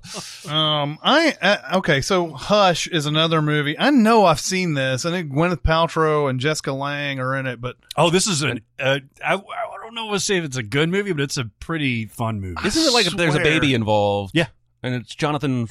yeah, that guy. is this a is this a hand that rocks the cradle type Yeah, movie? kind of. yeah, where Jessica Lange is almost trying to take over the baby because she's so connected with her son, she wants Mm-hmm. to steal him away from. her. It's kind Yeah. of like I got a little psycho mom and son vibe there. Yeah. Yeah. it- Okay. I, watched it and didn't like it. I but- swear I saw this, but you know, I mean, at this point, I've probably seen 300 movies that I don't remember at this point. yeah, that's Um, and and I and I know it came out during my first stint through uh, movie theaters. It was my first ever theater. It came out, uh, but uh, I don't remember much about true. It's it. a good Sunday afternoon movie. Mhm. Yeah. Uh, one I haven't seen, but you apparently want to see this again. Next of Ken, Oh man, Patrick Swayze. I love Next of Kin so much. Yeah, I could just just based on your facial expression, I'm pretty sure I would hate this movie. Oh, you think? It sounds like one of those where you love it because it's terrible. No, no, no. Well, Like, oh, I now, love Roadhouse. It's, it's been it's been a minute since I've seen it, so it might be terrible, but I loved it. Uh, it- okay, so Patrick Swayze is in this, but also uh, it was 1989. Liam Neeson Mm. uh, is his brother. Adam Baldwin, a lesser Baldwin, but still, uh, he's one of the guys that that kills. Now, Neeson's Adam, brother. Bald, Adam Baldwin is not one of the bald ones. no, this is the Full Metal Jacket Adam Baldwin. Yeah, You're right. that's he's not It's one not- of the regular bald ones. It's it's Adam Baldwin that's not a Baldwin brother. Yes. Gotcha. So he Who was plays on one of the bad Angel? guys. Yes. Uh, Helen Hunt is uh, Patrick Swayze's girlfriend. Ben Stiller is in this movie. Bill Paxton is in this movie. Wow. Um, uh, there's one more. Ted Levine is in this too. Uh, it's where one of their. Okay, it- it's funny because it, Liam Neeson is trying to rekindle a blood feud. So uh, Patrick Swayze's brother gets killed by this evil gang, and Man, Liam I thought it was a Neeson- comedy up until now. no, no, no. Liam Neeson wants to go to war with that family, and Patrick Swayze, when he goes back to Kentucky to to bury his, his kid brother, he says, "No, we got to do this above board," and then shenanigans ensue, and it's it's it's awesome. Shenanigans and Mm, Shenanigans. it's awesome. um, I remember it coming out. It's one of those movies that I wasn't allowed to watch back in the day. Yeah, yeah, yeah. It was Yeah. R rated, I think. Yeah, 89. I was 14. No way. Mm, Yeah. um, Racing Stripes. This yeah. was that there's your zebra movie. Frankie Uh, Muniz zebra v- zebra movie. Hayden Panettiere's in this too. Oh yeah, there's two Penetiers in this movie. Her sister or brother? I think so. Yes. Interesting. I really hated this movie. um, I remember there being a part in there. Now see, now okay, see, they're they're putting a zebra in to race against horses Yep. in this. Um, and there and the whole movie, the Frankie Muniz zebra is like, I ain't scared of shit. I'm gonna fucking run past these horses. It's gonna be fine. That's exactly my Frankie. Wait, Muniz. is he voicing the zebra? He is. The zebra talks? yes. Oh yeah. It's a it's a thing. Now I don't think Fuck the pe- off. I don't think the people know that he talks. It's not. i- Is it? Mm. He doesn't talk to the people. Okay, No, that's different. it's not. It's not like a Mr. Ed type thing. It's it's more like he's talking amongst other. Wow, animals. I thought this was like a kid-friendly, you know, sea biscuit with a zebra. No, no, it's kid friendly, but it's, It's kid-friendly, There's, but there's a it- voice to it. Yeah, yeah, interesting. yeah, it's kid friendly. I'm just adding some fucks to I, make it sound like it's I- I not. hate it even more now, and I've never seen it. Um, but there's a scene in there that I'll never forget because he Frankie Muniz, the the zebra, has always been like, I'm gonna I'm gonna beat these horses. I know I can do it. I'm I'm strong. Blah blah blah. And you know, there's that thing that some horses have where they get into the the the starting gate and they they don't know exactly what to do once the the gates open or they get scared or something like that. They make his zebra character do that where he's scared of the gate. And Dustin Hoffman's uh, voicing some sort of like I don't know bee or something. I don't know the fuck he what Dustin Hoffman is in this, but he comes over and he's like, "Yeah, everybody gets scared of the gate every once in a while," and all blah blah blah. And they're like, "You're not get you didn't give any explanation as to why they're scared of the gate. Like Yeah. they've they've got human emotions and qualities all the way through this. I want to I want to race these horses, and then you're scared of the fucking gate." I might be the only person that gets upset about that, but that pisses me off whenever they do this whole thing. Like, like, yeah, man, I'm a zebra. I'm going to race against horses. I'm scared of the fucking gate. and then Dustin Hoffman goes, oh, yeah, everybody gets afraid of the gate every once in a while. Aren't Blah, you blah, glad blah. you're not a golem? Yeah, aren't you glad you're not a golem? if you're trying to drive me away from this movie, you're succeeding. um, Return of the Living Dead. Uh, this was not Romero. No, this was uh, like a parody uh, or like a comedy, like a horror comedy. Mm-hmm. Um, and what I remember of it, I don't think I've seen it, but it's got an amazing punk soundtrack. Oh yeah. I respect that you give props to movies that have killer soundtracks. Oh yeah, this was like legendary. It had the Cramps, it had Forty Five Grave, uh, the Flesh Eaters, uh, the Damned, Tall Boys, uh, SSQ, Straw Dogs. Yeah, this was an You awesome. you uh, soundtrack. you didn't name a single band I've ever heard of. You've heard a Damned song, I'm sure, and you've heard a Cramp song, I'm sure. Interestingly enough, this came out the same year as Day of the Dead. Yeah, And uh, the guy who directed this is Dan O'Bannon, who's like uh was a big part of the Alien franchise. oh yeah. Um, but I had never saw I never saw this, Yeah, I never saw it either. and I'm sure there's there's people you guys see Return of the Living Dead too. It's a great companion piece today. um, then there's Secretariat. Mm. You know, we're talking to horses again. Yeah. Is that Toby Maguire that was in that? No, that's that's Seabiscuit. Seabiscuit. but it Um, sort of illustrates the problem. Yeah. I- Is there a beat left in a movie like this that we can't see coming? You know what would be an interesting? I don't even know. I want to go down that road. There was there was a a horse named Zendaya a few years ago in 2010, I think. The horse Uh, that- was she in the Spider-Man Homecoming? Oh yeah. yes, not Zendaya. Zendaya. Uh, she was uh, a filly that was unbeaten the entire time that she was that she was racing, and she came to the Breeders' Cup, and I think it was 2010. Came to the Breeders' Cup in Louisville at Churchill Downs, and it was electric. She was going to run, and she was going to win, and she was going to stop her career being undefeated. It's almost similar to Secretariat, and somehow I got tickets to the the finish line at this race. Hmm. I was right up against my wife was with me, our, our Japanese we had a bunch of Japanese people with us. And we were right on the finish line and she came within a nose of winning. She Oh lost. wow. And I think that would make an interesting story. Well, that's the only wrinkle left. Yeah. Although I'm pretty sure I saw a horse movie when I was a kid where the where the horse dies in the end. That's basically the same thing. Guess uh, Hmm. she didn't die. Yeah. but uh, yeah, like Secretariat came out. It came out in 2010. It's got a 7.2 on the IMDb, which means it's I guess it's decent. But uh, but this came out like on the tail end of a lot of other like horse movies and everything. With Seabiscuit had already made its money and. And you know who knows? Racing Stri- Racing Stripes didn't make any Warhorse? Warhorse. yeah. I think this came Warhouse Warhorse came out after that. Uh but um but yeah, um I remember it coming out and I was like, God, this is just it just seems too soon to come out with a Secretariat movie, even though the Seabiscuit movie had come out like years before. It still seems too soon. What's funny to me is that growing up, um, you know, I knew enough to know about the Triple Crown and um, the Kentucky Derby, and if there was a horse that was going to challenge f- for the Triple Crown, I was paying attention enough as a kid to know whether he won or not.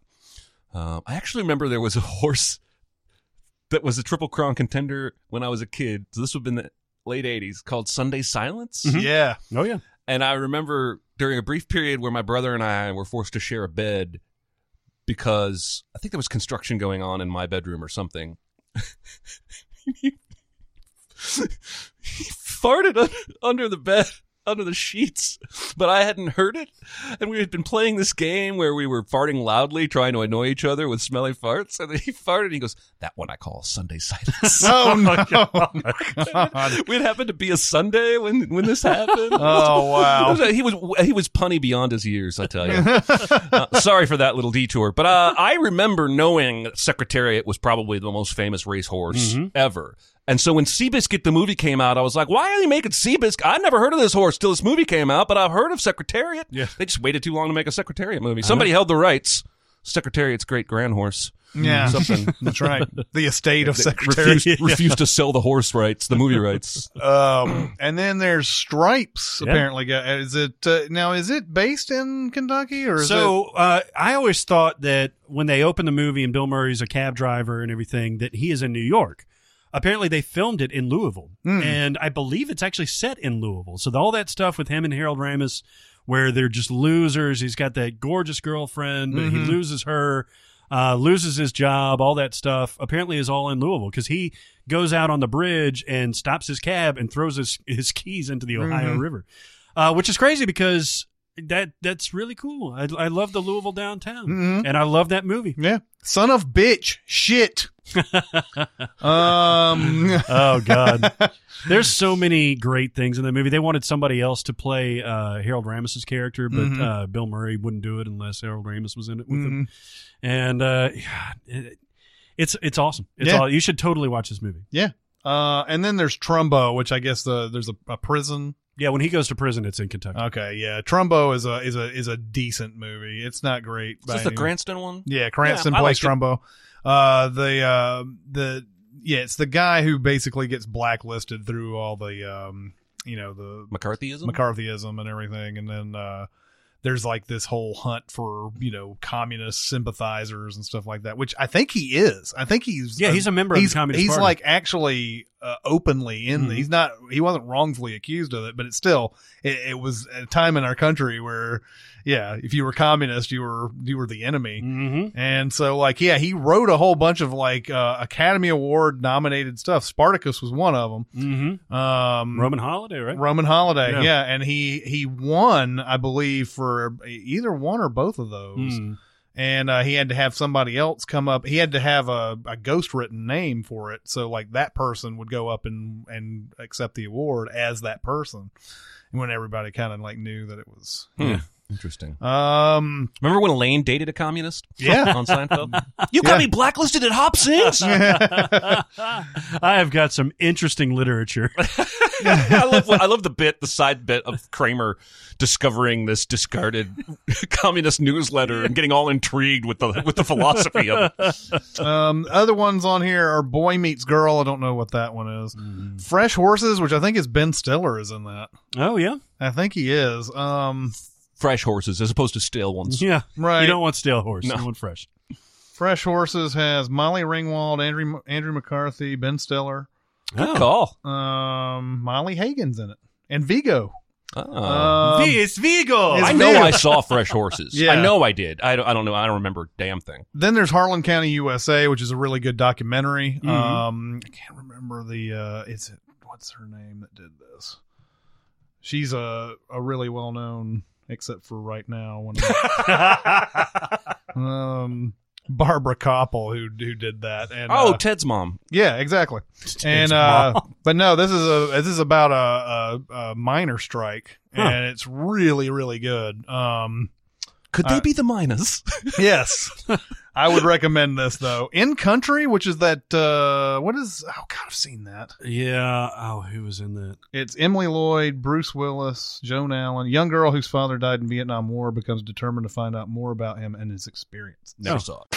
Uh so yeah, there's Kansas and Kentucky. Yeah. yeah. Thank God we're done. Yeah. I'm just kidding. I like to, I, for some reason, I like pretending like I hate Kentucky when I really have no basis for it. yeah.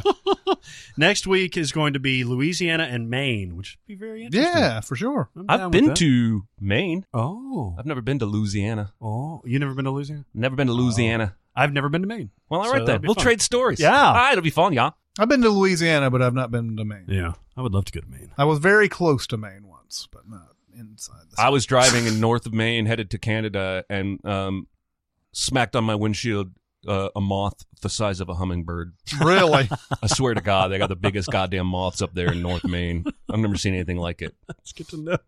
It was terrifying. That's insane. there were bugs everywhere because this is basically i mean maine has civilization but way northern tip maine you're about to cross the border there's nothing up there like Huh. we were cautioned by the gas station guy to make sure we had enough gas because there wouldn't be any gas stations and to keep an eye out for moose on the road Mm-hmm. Mm-hmm. uh, Were you going to a cabin in the woods? we were going to prince edward island um, in canada but we decided to drive from boston for some goddamn reason won't ever do that again Yeah. All right. So we have been very deficient in answering questions in the past few weeks. yes. And it's because you know we get so so wrapped up in all the other stuff and everything. we're gonna ask. We're gonna do some. We're gonna do a lot of questions on this one. That's We've right. got- Keep we got them what, coming, people. We got what about thirty minutes to do questions? Sure, baby. I'm listening. Rip them off. Let's man. do some questions, baby. rip it Okay. Uh, what is your favorite movie led by your least favorite actor or actress? Mm. Now, I like this. Of course, we we don't know these people, but we have personal preferences of who we like and who we dislike. And what do you think? Yeah, so I, I wrote in my response, I decided to answer this question literally. Um, because the way it's phrased, they could just be asking, you know, in general, actors you're not a big fan of, but it's still your favorite movie. For instance, Annie McDowell in Groundhog Day. Mm-hmm. I don't really like her very much. I don't really hate her. Mm. I've never like gone out of my way to avoid her movies, but I've never really liked her work very much. But she's in a bunch of movies I love. But that's not how I answered this question. I went literally. All Like right. Mm-hmm. actors like Kathy Griffin drives me crazy. Sorry, Kathy. Doesn't seem like you're a lovely person, but you may be. Mm-hmm. But I can't even watch the episodes of Seinfeld that she's on. Oh, It is yeah. grating, She's isn't really it? annoying in 'Cause those. she drives me crazy constantly. And what she plays on Seinfeld is an exaggerated version of how I've always seen her. Yeah. Like, really, like, annoying is, is the comedy. right? You know how like there are shows, there's like that awkward comedy, Mm-hmm. like The Office and whatnot, and cringe comedy, and it's hard for some people to watch. Her her shtick was annoying comedy. Mm. It's like Carrot Top. Like I can't take it. Anyway, she happens to have been in Muppets from Space, which Oh. is a movie that I like a lot. Ah, There you go. That's how I approached this question. Fine. Let's start with actors and actresses. And I I wanted to be fair, so I found a man too. I didn't want to just be sexist. Uh, Dane DeHaan, yeah, Oh, yeah. yeah, yeah. who has yet to really impress me in anything. And I was gonna say Chronicle until I looked on IMDb and found out he has like a tiny role in Lincoln, which Yeah. is which is a much better movie. So I'm gonna go with Lincoln and Dane Oh, DeHaan. yeah, yeah, yeah. You know, Kathy Griffin was in Four Rooms too. Very briefly. Well, she was in Pulp Fiction. She was. Oh. She's uh, the one that uh, that helps the person that got Ah, shot. yeah, right? she's like, she's like, oh, that guy was a maniac. He, he, he's, she's helping Ving Rhames. yeah. Oh, that's Yeah. right. Oh, yeah, you're right. They're like, you know, you know, First, first they're he- friends. Tarantino and her are friends. Yeah, I think so.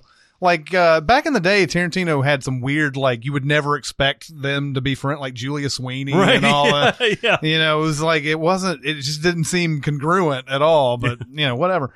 Um, when you talk about actors, I detest. And again, like like you're saying, we don't know how these people are as as people. They could be the kindest, most warm heart, and it and it feels it'll it'll tear me in um, apart if I find out that these people are are great and everything. But yeah, as far as your acting, you piss me off. Um.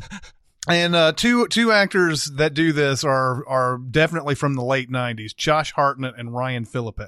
Ah. Uh, do not like Josh Hartnett at all. Do not like Ryan Philippe. Is there a way that you can explain why? they uh, it, it could be characters that they play, Ah. Uh huh. but like uh, I think I think my my hatred of Hartnett is is justified. I don't. I think so. You hate Philippe because he came on the scene and like a day later he was married to Reese Witherspoon. yeah, I mean, And Mm, that's yeah. just not fair. Yeah, and now they have a daughter that's like 19 years old. She's like a mini Reese. Have yeah, you ever seen her? exa- she looks exactly Is she like that it. old? Yeah. Oh, yeah. Jesus Because Christ. Cruel You're Intentions, old. Cruel guess Intentions was so. ninety eight. Yeah, Yeah. that's true. That's nuts. Um, but uh, yeah, it could be characters they played. They always played like shitty, like you know, horrible characters. And Philippe for sure Hmm. Yeah. did, and and Hartnett like he, I don't know, he he played.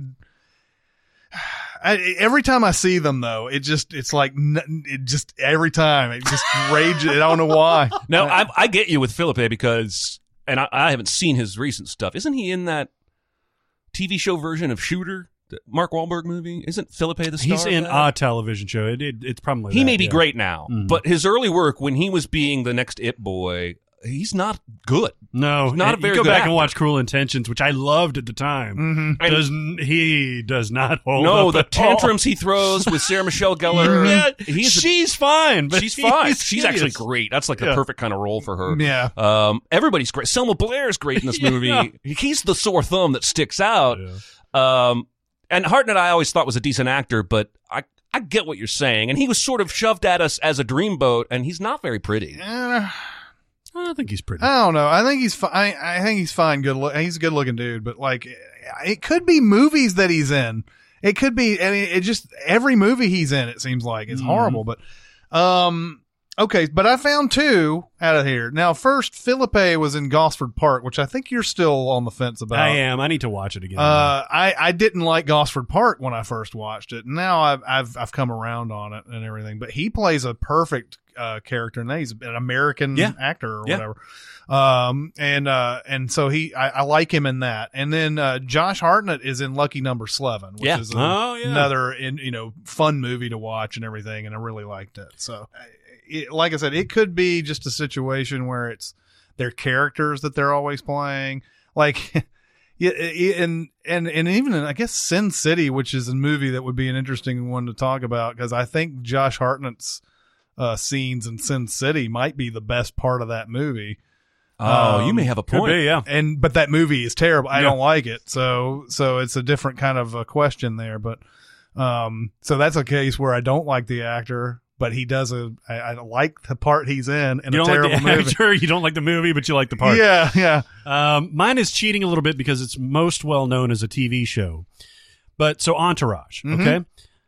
For very different reasons, I don't like the two main leads. Um, Adrian Grenier, Mm-hmm. uh, Grenier, Grenier or I'm- Grenier. I, I've heard Grenier, I've heard Grenier, I've heard. I mean, We sat behind him on an airplane. We, don't know the answer. yeah, exactly. I'll call him Andrew and Grenier.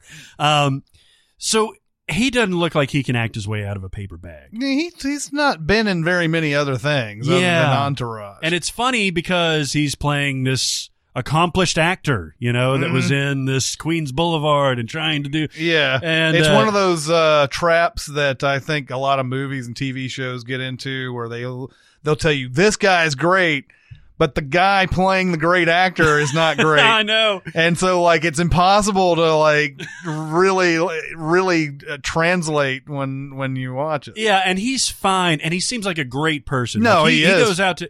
He did a documentary about like saving the whales or the dolphins or something like that. Right? Mm, Sounds after- about right. Um, he did this this documentary where he's trying to reconnect with his father. Like, seems like a good dude overall, but he's not a very good actor, especially in Entourage. And then Jeremy Piven, who is amazing in Entourage. Obviously, it, his role defining character is Ari Gold. Seems like maybe questionable character, you know. And I don't want to put too much stock into the fact that he quit a play because he got mercury poisoning from eating too much sushi. but I kind of want to put a lot of stock into that. Yeah. What about the story where he tipped a waitress with a DVD box set of Entourage, which I don't believe, but I want to believe. I know there's just there's just a lot of stories out there about Jeremy Piven Mm-hmm. and in interviews, just, just uh, not not this guy. This is not my type of guy. Yeah.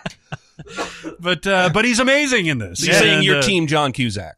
I am Team John Cusack. Yes, Whatever the Who falling out also- they had was, it had to be Piven's fault. yeah, probably so. And I'm, I'm sure John Cusack has some skeletons in his closet. But uh, yeah, I loved that show. We were talking about it uh, the other day. You know, the first three seasons of that show were just so much fun. Mm-hmm. It was great to watch, and it yeah, there wasn't a whole lot of substance to it, but it was a lot of fun. And I, it, despite the fact that I did not like the two, Well, and leads. uh, Entourage sort of is the. I think you were Jeremy was bringing this up. Entourage is sort of the prelude to what we see in Silicon Valley because it's the same type of deal where they always think they're about to get something. And then something else happens, Yep. you know that that sort of like you- they end the episode with that. Like, Yep. what are they gonna do? Yeah. And then the next episode they solve that problem, but then there's another problem. yeah, Uh, it's amazing that uh, Vinny Chase even gets into any movies during that. Yeah, whole seriously. I know, Oh, man. You remember that whole arc where uh, he and Billy were trying to make this movie, and uh, he was like, "I'm only, you got to do the blowjob, Vince." and Vince, uh, like, he actually had to do a blowjob, and I guess he was standing in for like a Vincent Gallo type of type of Yeah, guy. something like that. and he was like, and he went to Billy and he was like, "Billy, I'm gonna do the blowjob," and Billy's like, "Ah, man, I was just fucking with you, Vince." yeah. I love Billy though. That Yeah. may ultimately be my favorite character in the whole show. Oh yeah. Want another one? Go for it. Yeah. Yeah, we're gonna All we're right. gonna go. I actually forgot what we were doing. All right. What is a good instance of expositional dialogue, uh, which we sin a lot in our videos? And what is a bad instance of expositional dialogue, and how is it so? my one of my favorites that always comes up with expositional dialogue is the Jeffrey Jones scene in Hunt for Red October, Oh. though, where he's talking about what this silent propulsion system can do with you know, and, and he's like, this could cu- park a couple of warheads on along the east coast of the United States, and no no one would know anything until it was all over and Yeah. everything. Uh, it's a great scene because it tells you the capabilities of the sub, and it also puts doubt in Alec Baldwin's mind or Jack Ryan's mind that that uh, when he thinks that Ramius is going to defect, Yeah. he's got to think about all this stuff that's happening with this the sub, what it was made for. He better be right. You know, it's it's what's so great about that movie. Um, but it, it- that scene is done so it's so intense like when and and he's very matter of fact about it it's not like you know it could blow up the entire eastern seaboard and blah blah blah he's like this could you know and he's just talking about he's talking relating it to the cuban missile crisis and all this other stuff just a really well done scene like it's there's nothing in there i think that you could have where ramius is like let me tell you about the capabilities of the spaceship you know? spaceship this submarine now I want to see Ramius in space. Yeah, I do too. he plays Captain Kirk's dad or some crap. No. Oh, that's a good choice, man. Uh, I almost went with Hunt for Red October actually because there's that scene. I actually had it written down, and then you sent your answers in before me, and I had to change to something else because I didn't want to do the same movie, and now I'm doing it anyway. Um, that scene where Ryan gives the debrief to the national security advisor and all the staff, where right before they walk in, he's like, "Who's giving the briefing?" And James Earl Jones is like, "You are." And uh, I did Sean Connery doing James Earl Jones. That's right. That's right. Um, and so then he goes in, and it's just the way that that scene is played. He's he's kind of still learning some of this information, even though he's the one delivering it. And because that they set the scene up that way, I think you're more drawn into his experience of being awkward and the first time in this powerful room with all these people. But he ends up giving you all this really useful information for what the rest of the movie is going to be about. yeah. Uh, I ended up picking Shawshank. It's probably a little too easy to pick. We praised Shawshank as a good example of narration um, because he, you know, Morgan Freeman's character is the storyteller. He's the one sitting around the campfire telling you this story about Andy Dufresne. But a lot of that narration is expositional. We learn a lot about what's going on in Andy's life and Hmm. the prison in general through those. 30 second 60 second little vignettes as we you know the scene changes because he'll say like years went by and pretty soon sometimes the sisters got him and sometimes they didn't you know, he gives, gives you lots of pertinent information within that expositional narration um, It's, like not- reading the book. yeah, it's not like an information dump. Yeah, Yeah. it really is like a visual book. Um, and uh, so that was the one I chose. I wrote something else down, but I just thought about uh, a different answer because I really love the scene when Jack Torrance goes to interview at the at the Overlook, Mhm. and he's interviewing with uh, with Mr. Ullman, uh, the the hotel manager, and he has to sit down, and you can tell he's got a little bit of trepidation, but he's got to tell him about the previous family and the previous ter- caretaker, and he does it casually at first, and then you know it's like, and then uh, he slaughtered his family yeah. Yeah. and you can tell with with Jack Torrance, he's just locked in. He's he's fascinated by it. Yeah. He's not repulsed. He's just like, well, you know, you won't have to worry about anything like that with me. Yeah. And uh, I just love that scene because it's so quiet. There's no outside noise. There's no score. There's nothing. Uh, it's just literally those three people sitting down. Setting the mood, setting the space, and having a conversation, and I just love the way it's staged, and it, it gives you all the information that you need to know at the point, um, about the hotel and like Mm-hmm. its history. Doesn't go into whole all the uh, actually. I think it, on their walk and talk they talk about the Native American burial burial Mm, Yeah. grounds and stuff like that.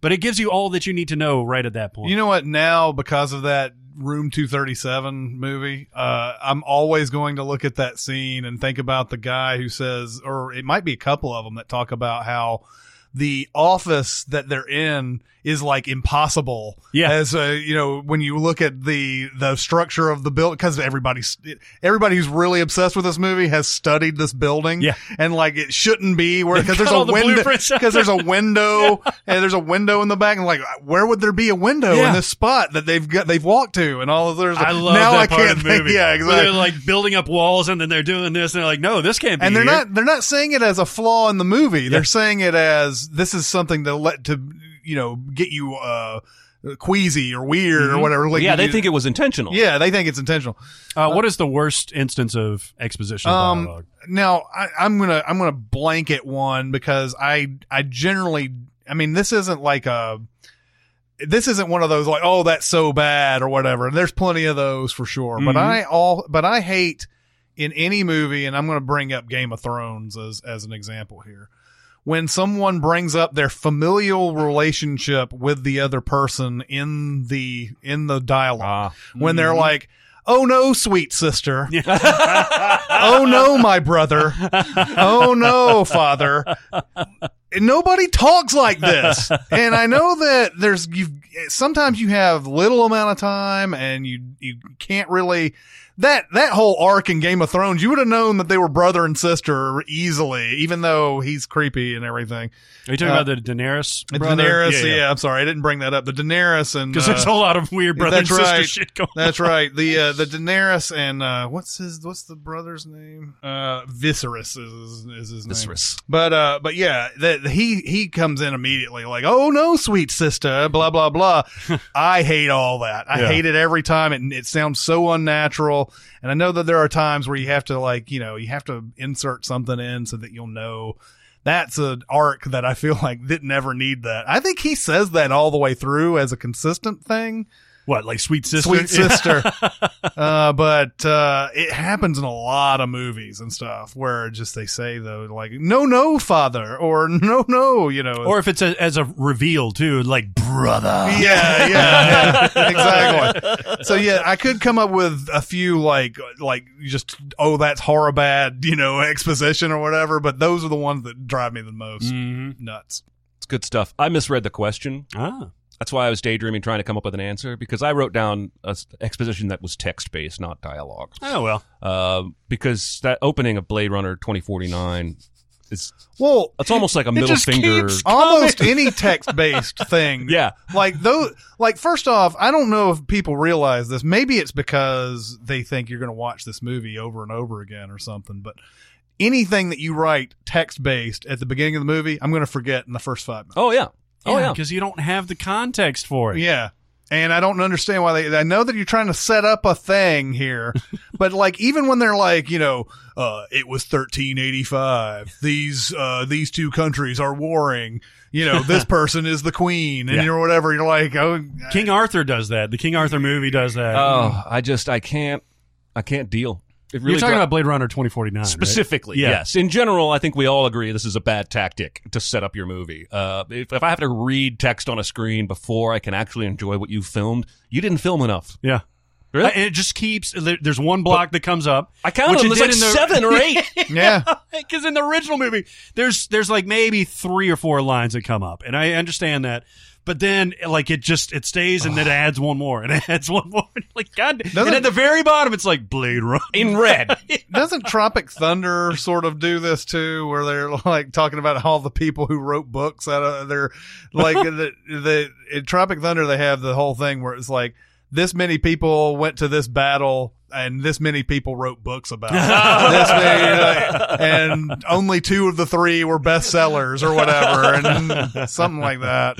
I actually like Jeremy's answer. I my pick was actually for the exact same movie because there's that point, and it's a beautiful movie. It's well done, but there's this dump where they're walking through the data halls with this guy, this bald dude that looks like Caliban from Logan. Um, that's that's informing Kay about what happened during the blackout. And it's like he says that it, it was before his time, but it doesn't mean that he doesn't know anything about the blackout. Right. He knows everything. He's a replicant. He's got Mm-hmm. all this store of information in his brain. He doesn't need to have this this exposition. It's purely for us, and it, it stands out, you know, very and like, plus noticeably it- there. and plus i think what makes it bad worse than that and and i think that you do have to have these type of scenes a lot of times but i think we all know what the blackout means Yeah. like it's not like we need to have a whole bunch of like oh this is what happened during the blackout we the, a blackout is pretty self-explanatory yeah. I really want to. I don't know why. I don't think this is necessary. I, I tend to want to stop tipping our hand in these podcasts as to what sins videos are coming up. Hmm. But I really, I really decided just now I want to talk about Thor Ragnarok because Oh, they okay. have, there's an entire. I wrote a sin about this. There's an entire expositional character. It's Carl Urban's character, and I wrote a sin about how useless he is. Yeah. There's no reason for Hela to come to Asgard and need an Asgardian to be her wingman no. She and should have all somebody he's that's, there for that's a superhero. Yeah, is so she can tell somebody information, and it's just an, a way to get exposition to the audience. That's Mm-hmm. a, and and he has a, like a change of heart at the end that oh yeah he didn't really earn any Mm-hmm. of that, but he. I realized watching this the second time when we were writing sins for it that he's useless. That character's useless. Yeah. Mm-hmm. There's no reason she would need him or ever do that, except they wanted to give us a lot of her comments and the things that she's talking about. And they needed somebody for her to she say. it could be talking to herself She in could that be. scene where they're walking through the hall and all the the stuff comes down from the ceiling. You know. Yeah, yeah. It's just he's just useless. Anyway, Mm. expositional entire character. All right, this will be a fun one. Can you make a comparison on two of the greatest space movies ever, Apollo 13 versus The Martian? It's a crazy question. I Mm-hmm. Yeah. love it.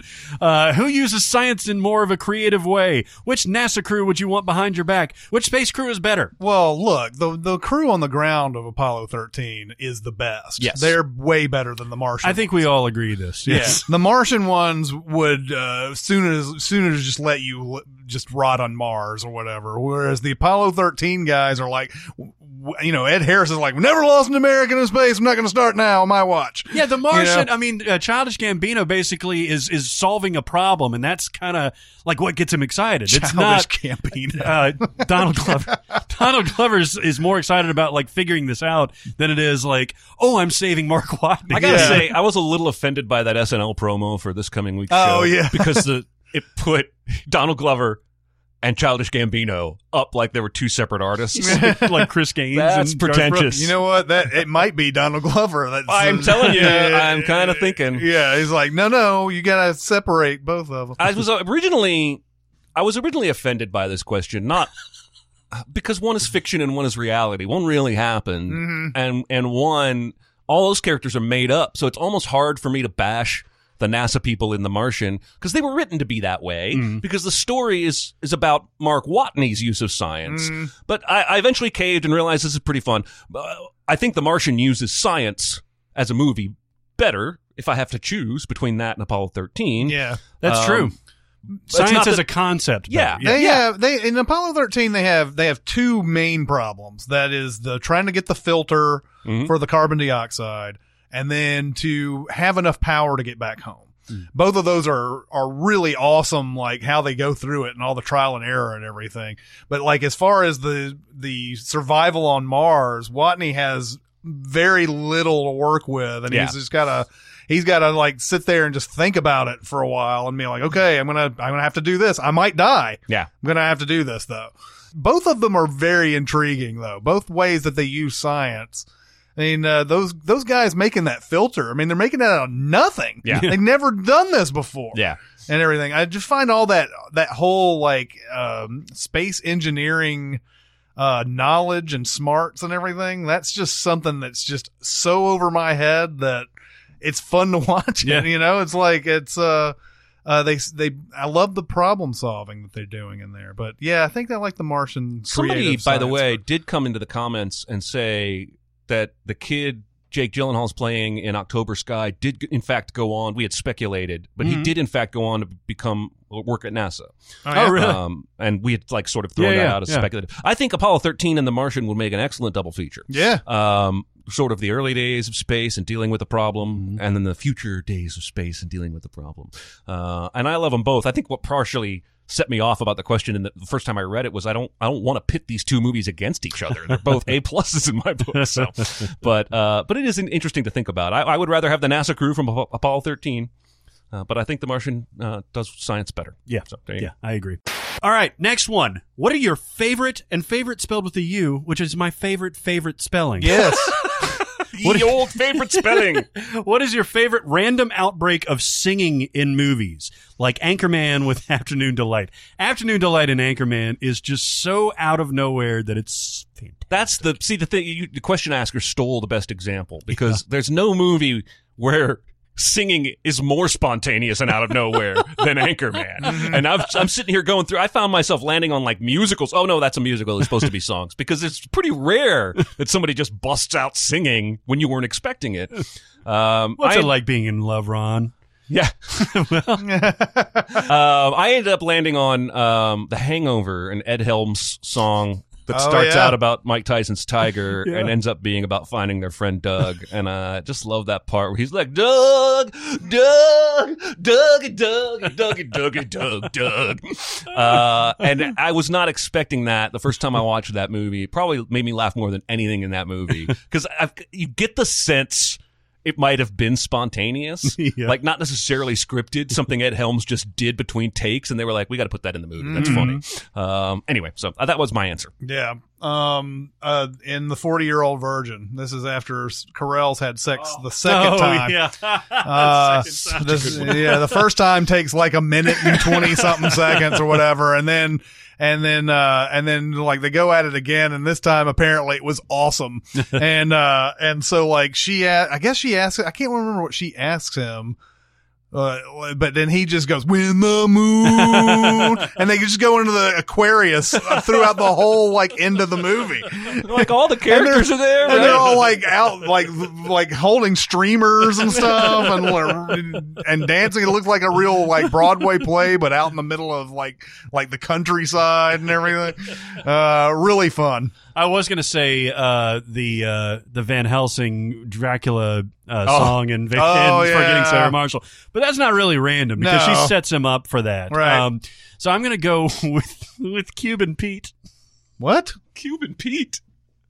In the mask, Jim carries the oh, mask. yeah, yeah. Uh, it's very cartoonish all the way through, right? He, he does all these affectations when he's in the mask and he's playing cartoon characters because that's his personality and Mm-hmm. everything. But it goes into full blown, like they've got him cornered, like the entire police department have him cornered. They, they've got the mask and the guy that perpetrated, I think he stole some money and stuff like that. And all of a sudden he's like, well, I guess they got me. And then he goes into the, well, my name is Cuban Pete. I'm the king of the rumba beat. When I play my maracas, I go chick chicky boom, chick chicky boom, and then everybody starts joining in at this big dance party. It's fucking great. I love it. And, and Carrie does the same thing in Cable Guy with that uh, when he's beating up Owen Wilson. He goes into a song in that. Oh yeah, salt peanut. Salt Yeah, so- peanut. yeah, yeah. Uh, speaking of Mask, I have mentioned on this podcast before that one of my favorite '80s cartoons to watch was Mask, mobile Not the Eric Stoltz artillery movie. strike something. Yeah. All right. They had toys. It was basically somewhere between GI Joe and Transformers. This thing existed, and you guys, I, if I remember right, did not remember Mask. I did not. No. Yesterday news hit. We're gonna get a Mask movie. Oh, are you excited about this? No, All right. no, no, no. and it's uh, the guy that did the, the most recent Fast and Furious film. Oh, lovely. Um, No, it's F. Gary Gray. F. Gary Gray. Um, now that's probably perfect. That's the studio's like, okay, so we're gonna take because the the show is about crazy vehicles and and vehicular action sequences, and that's all Fast and Furious is. So now he gets to, you know, put I guess superpowers and rockets into the Fast and Furious type sequence. He's probably the perfect guy to do it. I will not go see that movie because that he was not he's not gonna make what I remember Mask being. Is there are there any humans involved in Mask? Yeah, Or- uh, yeah, okay. yeah. Humans uh, they all have different, uh, pretty uh, ornate like helmets and armor Hmm. and whatnot. Um, I have the toys somewhere in a basket at home. No, Oh, really. Anyway, Nice. yeah, no- nothing new under the sun. We're gonna remake even the '80s shit you don't remember. Lovely. Yeah. All right. When I'm with these two friends, we will jokingly refer to each other as Bones, Spock, and Kirk. Just sort of started a while back when I jokingly called my friend Spock after she went to her biochem class. Lovely. Uh, I ended up as Kirk and the other one as Bones. It's surprisingly accurate to each of our personalities. So, what iconic trios uh, in movies would you guys recast as yourselves and why? Um, so even though Reservoir Dogs is uh, a a bigger cast than just a trio, I think in general it's three people: Harvey Keitel, Tim Roth, and um, uh, Steve Buscemi. They're the first ones to arrive. They're in the, first ones to warehouse, right? arrive, and they're there the most the, most of the time. Yeah, and then Michael Madsen does show up, but he shows up essentially for one scene. Yeah. Um, and then same thing with Chris Penn and Mm-hmm. Tierney, and then like uh, the other guys are dead before they even get to this thing. So I I do believe Reservoir Dogs is essentially a trio. Mhm. So I have um. I have Jeremy as Mr. Pink because it's like it's like Mr. Pussy. No, I'm just kidding. Why I gotta be pink? um, but no, he's the guy who would have principles about tipping and shit. He would be the one that does that. I used to have. God, I've come a long way. Before I ever waited tables, I used to have this whole tipping rant.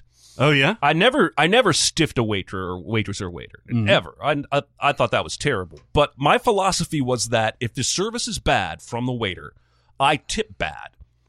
I tip, but I tip bad so that he knows I'm disappointed. Now, if it wasn't his fault because he had too many tables, then the natural progression is he goes to his boss and says, "I'm getting shitty tips because I have too many tables to provide good service." And they solve the problem the problem that way. Ah, okay. Or he realizes, man, I really am a bad waiter and I deserve shitty tips. I should do better. and then when the service was exceptional, you go above and beyond to Uh-huh. reward them and let them. I had this whole rant I used to do in college all the time to, to sort of justify being poor, maybe. Yeah, yeah, yeah. I don't know. I've, I've, I'm, I'm completely on the opposite end of the spectrum now, and probably because somewhere in the middle I had a couple jobs waiting tables, Yeah. and I learned what it was actually like. Uh, but the first time I ever saw Reservoir Dogs, I did sort of like that rant. Yeah. Yeah. So you're Hey, not off. He's there. making a good point, man. um, but no, like uh, I, I and I and I also I just think because Mr. Pink is is probably you would. It, uh, there's no honor among thieves, but uh, he's probably the most principled out of all of this group. You would, and maybe Mr. White after his, after all this. uh, I you know. guess they all kind of have their own moral compass. you Yeah. know? Uh, Buscemi's more interested in figuring out who the rat is and like you know why this happened, and Mm-hmm. and white is more concerned about just getting orange, you know, Yeah, better. right. I have you as Mr. Orange, Barrett. All right, Uh, you Good would gut shot. you would definitely be the guy who is undercover and is like you know pretending to like us and everything. but then you would also you would also be in that deep kind of cover where you actually start liking us and everything. uh, and you know you would be like you know and I'd be like that girl's ass and you'd be like right over here on my dick. You know uh, that's definitely a Barrett thing to say. Thanks. no, I'm just kidding. um, but I, uh, I, I, and I'm going to make myself Mr. White here because I feel like of all of us in this group, I've, I, I, I, I relate to Mr. White a lot because of the I'm just too old for this shit type of thing. uh, because I worked in movie theaters for so long and like it was the, it was that sort of like, you know, I'm going to be professional. I, I guess most of the time. Uh, and, uh, I'm going to do my job and everything, but I'm just fucking tired. And, and, uh, that's way, that's the way I end up on that. so. You're gonna be okay. what are you a doctor? All right, so I picked the Three Amigos. Actually, this was a difficult question for me to answer because it's not easy to find film trios. Hmm, Mm-hmm. Yeah, no kidding. And right? when you do, one of them is almost always rock stupid. yeah. Like the first thing I thought of was Trapped in Paradise with Oh, Nicolas yeah. Cage, John Lovitz, and Dana Carvey. But Dana Carvey's character is almost an inanimate object in that movie. He's Mm-hmm. so stupid. And I didn't want to have to put that on anyone of us in this room. So I went Three Amigos. Granted, they're all a little stupid, but at least we spread it around. yeah, they're Hollywood stupid. I made Chris the Steve Martin amigo because he's probably the most charismatic of all. Huh? yeah. Thank you. Um, I made Barrett the Chevy Chase amigo because he's probably the more poetic, romantic, and sometimes aloof. Uh, I get to attend El Guapo's uh, birthday, right? You, you get to Mm. be the one that says, "Together we raped the horses and rode off on the women." uh, and then I'm Martin Short's amigo because I'm the goofball always making bad jokes. I like that one. yeah. By the way, uh, my wife still falling for the mail plane joke. Just so you know. Oh, nice. Every time, uh, every time a non-commercial jet goes over, it's just like a you know a prop plane. I go, oh, it's a mail plane, and every time, how do you know? Can't you see its little balls? and then she hits me. I had initially thought about uh, the Big Lebowski with uh, Ah. with uh, Walter and the dude and Donnie, and so Jeremy as the dude, and Walter is Chris, and me is Donnie. So you can say "shut the fuck up" Barry, Yeah. all the time. Uh, but I think a better and more fun example would be Jaws. Mm. Oh, and cool. So we got uh, we've got the uh, the sheriff Brody, uh, who is uh, Roy Scheider. That is going to be Jeremy. Oh. Uh, you know, just uh, Mm-hmm. figuring things out as you go along, smart and uh, trying to warn people and trying to do the best thing. Uh, we're going to have uh, me as Hooper, the Mm-hmm. Richard Dreyfuss Hooper! character, uh, who's a big old nerd and socially awkward and kind of squeamish and all that stuff, but still like interested in the adventure. And then Chris is Quint. I'm man. going to be drunk ass Robert Shaw, man. Well, if any of the three of us was going to be Quint, it has to be Chris. It definitely does. The- and not like uh, I think I put uh, instead of like not irascible, more wizened.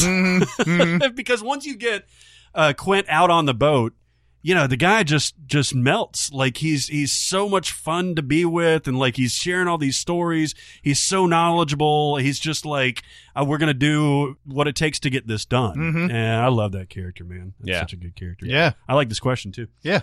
Uh, you want to do a couple more? Yeah. Okay. Oh, I like this one too. I recently spent some time in Australia, Mm. Australia, uh, for a film class during the Sydney Film Festival. That sounds cool. We learned about Australia's history and culture from film, their film history, current film initiative for Aborigine and international filmmakers. Um, their host was an Australian actor. That's pretty cool. My question is, if you could do the same, spend a few months in any country being fully immersed in learning about all their film history and culture, what country would it be and why? I saw a post on Reddit yesterday that said Australia in a nutshell, and it was a picture of a beach. And in the foreground, there were two snakes completely twisted around each other, trying to kill each other. Right behind them, there was a, a, a dingo watching them. And behind the dingo, there was a shark in the water. that's not. Well, I don't know anything about Australia, but that's pretty funny. Um, I'm going to get mine out of the way quick because I don't have a ton to say. Uh, Ho- Hong Kong, man, the Dark Knight really did a number on me, and I want to. I would love to immerse myself. I love big city skylines. I love tall, cool buildings with interesting architecture. I love nighttime cityscapes. Um, so just just visually, I would like to take in Hong Kong. But then I, I know so little about the culture, I could immerse in the history of Hong Kong cinema. God, I could Yeah. probably spend years over there and only scratch the surface. Uh, the the food and the cuisine scene. Um, you know, if mo- if money wasn't an object and I had all the free time in the world and I was going to pick a place in the world to go immerse myself in, be Hong Kong, baby. Mm. The movies alone would be unbelievable because Yeah. you know the stuff that we get is just maybe a half a percent Yeah. Mm-hmm. of the shit that comes out of there, and there's got to be so much more breadth uh, to to the genres and all that stuff, and we just get mostly kung fu or action flicks, and a lot of those are pretty great. Yeah, yeah, So, yeah. yeah. Imagine, imagine what a Hong Kong comedy looks like. Yeah, Yeah, they're not gonna, they're not gonna bring that over to the Hollywood Twenty Seven. Nope. maybe not. Nope. Uh, I'm going to go with France. Uh, Ah, oui, oui, oui. ah. yeah. I have led you to it. That's right. uh, and and more and more, the more I see of uh, French cinema and everything, the more I want to like. I want to know Right? it more than I want to know it more than just about any uh, film culture there is because Yeah. there's so many interesting things that have come out of there and everything. Um, so yeah, I'm gonna go with France on this. I think it's a a, a huge wealth of uh, movies and studying and everything that I would really enjoy. you could really spend months and months and months just digging in, literally to the film culture itself. Mm-hmm. Oh man, Not to mention the food Yeah, the food and the women. and Yes, the women that's and right. the horses. that's right. I really want to go to Sweden uh, Mm-hmm. because I think they've got really interesting movies. Everything, just about everything I've seen from Sweden is is really Fucked up. complex. yeah, yeah, exactly. Complex and interesting, and the scenery, the the idea of Stockholm, and like their the fact that they're clean. And Mm-hmm. the fact they're clean. It's a clean city. They've got they've got fjords. Yes. I want to hang out in the fjords, Mm-hmm. but I'm going to do a sub answer because I I don't have a handle on how good the, the cinema is besides the the few that I've seen. So I want to go to India, man. Oh, I think there's so much to Not cover clean. in India. well, not as clean as Sweden. depends on where you're at. Uh, between Mumbai and Bengal and Delhi and all that stuff, like you could just get this rich cultural from each end of this the country to an- the other. I mean, it's it's in my mind, it, it's very much like the U.S. Mm-hmm. where. Uh, it's not as homogenized, but then you see people that are really into U.S. cinema. What does that mean? There's so much variety in U.S. cinema. So I would love to get into India and just like explore the little subgenres and of course the Bollywood stuff, but like, you know, all the other stuff that's coming out of there. I have a, s- a feeling there's a lot more there than Americans typically get exposed to, similar Mm-hmm. Yeah. to Hong Kong. And I stuff. have a feeling that Bollywood Americans may be misapplying that word. Like I have a feeling it may be more of a genre in India. Yeah. And that, that, that not everything looks like because you tell me Bollywood, I have a pretty clear visual image of what I'm about to expect Mm-hmm. from the handful that I've seen, and I, they can't all all the films in India can't be that. Right. Um, they're not all going to be colorful musicals. Um I want to see what else they're making. That's Mm-hmm. a that's a good pick because I, that's totally off the radar for me. I know jack shit about India. Yeah. Except that there's way more people there than there are here. yep. that is true. Okay, I was wondering what actor or actress has the biggest differential between their talents and the careers that they have had. Uh, for this person, it has to be Toby Kebbell. Uh, guy's a phenomenal presence, but his career has been middling Kong Skull Island Yeah. at best, and sadly, he looks destined to be considered a mocap uh, person. Uh, this is from uh, a person in the Highlands of Scotland. Nice. The Highlands of Scotland. You know, um, I, I think Angela Bassett goes under this group because I feel Ooh. like she's great, but she's been relegated to sort of a character actress ever since uh, What's Love Got to Do with It. Mm-hmm. she's sort of just been kind of uh they, they'll put her in some like you know she's um you know, she's the Secretary of State or something like that. Or Black Panther. Yeah, or they'll do they'll do that, but the, it's never like and and it might be getting to the point now where she might be like too old to actually do these big lead things. Mm-hmm. But back in the day when she was uh, of the age to be a leading actress, I feel like they really wasted her. Now, she has 92 credits. She isn't in, in any like need of work or Yeah. anything like that. So uh, that might be a little bit of fudging of the question because uh,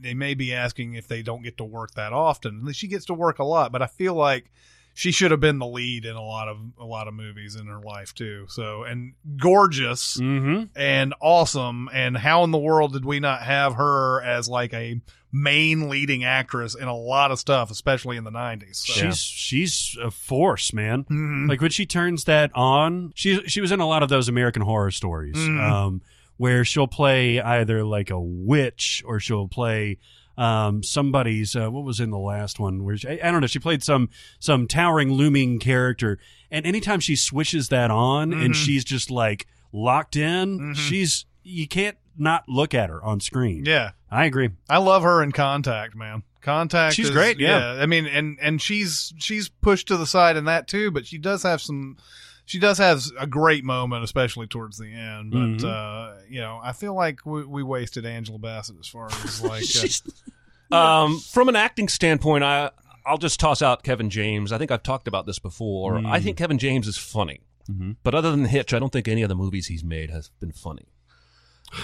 Anything? I mean, I, I chuckled a couple times in Paul Blart because Yeah. it- he looks funny riding that scooter. Yeah. But, But- you're right. Yeah, nothing. I don't think his filmography represents his potential talent. But I've talked about that before. My real answer, I'm I'm jumping out of actors and we're going to go to directors and I'm going to say Sofia Coppola. Hmm. mm-hmm. Ah, Who I yes. have now- I've Let's now not watched- talk about her acting. Thank you. Well, no, she's a director because of her acting. Um, now this is Frances Ford's daughter. She's in Godfather Three as an actress. She's terrible. Yes. Uh, she's made five or six movies at this point. Uh, the first one that I ever knew her as a director from was The Virgin Suicides, uh, which I think is excellent. Um, there's a Josh Hartnett movie for you. oh yeah Um, forget that he's in that. Um, James Woods too. Mm-hmm. There's a lot of people in this movie. Uh, really good mood, compelling story, compelling characters, uh, and that one holds me all the way through. Every other one of her movies I've seen looks visually stunning and has a story that bores me to tears, including Beguiled, which I just Hmm. Did saw you see a it? few weeks ago with Colin Farrell and Nicole Kidman. Nicole Kidman, and there's two other pe- famous people in this. One of the Fannings, Elle Fanning, and Kirsten Dunst. Yeah. because every other movie, It was Sophia a- Coppola It made. was a remake of another Beguiled. Was it really? Mm-hmm. Was the other one boring? uh, I don't know. I think it was uh it might have been a Clint Eastwood movie. Um and the guy who did it did the Dirty Harry movies too. I Okay, think. it's basically two hours of, of sexual tension that doesn't really feel real, Hmm. and then an event happens, and Colin Farrell screams for the rest of the movie. Yeah, it was Don Siegel did uh did a Clint Eastwood version back in nineteen seventy one. but it looks amazing. Uh, does it look nice? I watched the whole thing because of how gorgeous it is. Same with Marie Antoinette. It looks amazing. I just don't give a shit about the characters on screen. Uh, even the bling ring I thought looked great. And Yeah. this is this should be a more compelling story because it's true. And I couldn't get into it at all. And so I feel like there's there's a talent there that we're missing out on because she's not bringing the full picture every time and I don't know why. Maybe maybe she had a collaborator on Virgin Suicides, screenwriter perhaps. I don't know. Um, but she definitely has tons of talent behind Mhm. the camera, and I- I'm, I'm waiting for her to put it all together again. she even did that uh, Steven Dorff movie. I think it was called Somewhere. Yeah. That was just uh, talk about boring, man. I've I've never been more unmoved about anything in my life. and I was watching that movie, and that one doesn't have the look or feel as the stuff like Lost in Translation and, and things like that. But um, Oh, Lost in Translation. I always forget that one. Yeah. yeah, that's probably better than Virgin Yeah, Suicides. the one that the one that has the poster in front of it. that's right next to me. yeah. it's looking at I me always, right for, now. I always for isn't some it? reason, I don't think of that as a Sofia Coppola movie. I don't know why. Yeah, I don't know. Yeah. Um, it, it doesn't. It's not as abstract as those other ones that come Mm-hmm. out. Even Virgin Suicides, which I like, is um, I don't know. It's it's, it's still got some abstract to it. Mhm. During Laura Lost in Translation's sort of straightforward, even though it's moves a slow pace or whatever. Mm-hmm. You know, I've I, speaking of missing an opportunity, I feel like we've missed an opportunity with Marley Matlin. Mm-hmm. Um, Marley Matlin was in Children of a Lesser God, where she won an Oscar, and that was her first role. That was her first movie role ever. And then since then, she- I remember her being in a Seinfeld episode, uh, very famous, where she plays a deaf woman. Mhm. Other than that, what else has Marley Matlin been in? She was Yeah. on that show with Mark Harmon, 90s. Starts with an R. Mark Harmon and Marley Matlin. It was some kind of legal show, I think, or Hmm. crime investigating show. Well, I realize that there's probably a limitation in how much she could play, a, um, quoting air quotes like regular everyman role because of her uh, her ability or Her disability. acting is good enough. You'd think that people would want to write more deaf characters. That's what I'm saying. Why not? Why not put this as a character trait because it represents a significant portion of the population? Look at Shape of Water that just won Best Picture w- about a mute woman, Yeah. and that worked out really well. There's- it's not like Sally Hawkins hasn't played other characters. you know. go ahead. reasonable doubts. Reasonable doubt. Yeah. Um, there's a in Rat Race. There's a deaf character Huh. that's just kind of happens to be part of the characters. He's running around with Seth Green, I think, in that movie. It's like his brother or his Oh, yeah, friend. yeah, yeah. And there are sign. There, I mean, his deafness plays into the storyline, but I don't think it was scripted for a deaf guy. I think they hired an actor they liked who happened to be deaf, and that should happen more often for Mm-hmm. Yeah. sure. And I probably believe that more today as a fifty percent deaf person than I did ten years ago. Um, but I've always liked Marley Matlin. She's always very unique. Um, you know, uh, it's it's interesting. I'm just now realizing how many people in my growing up years inspired me that were disabled. Hmm.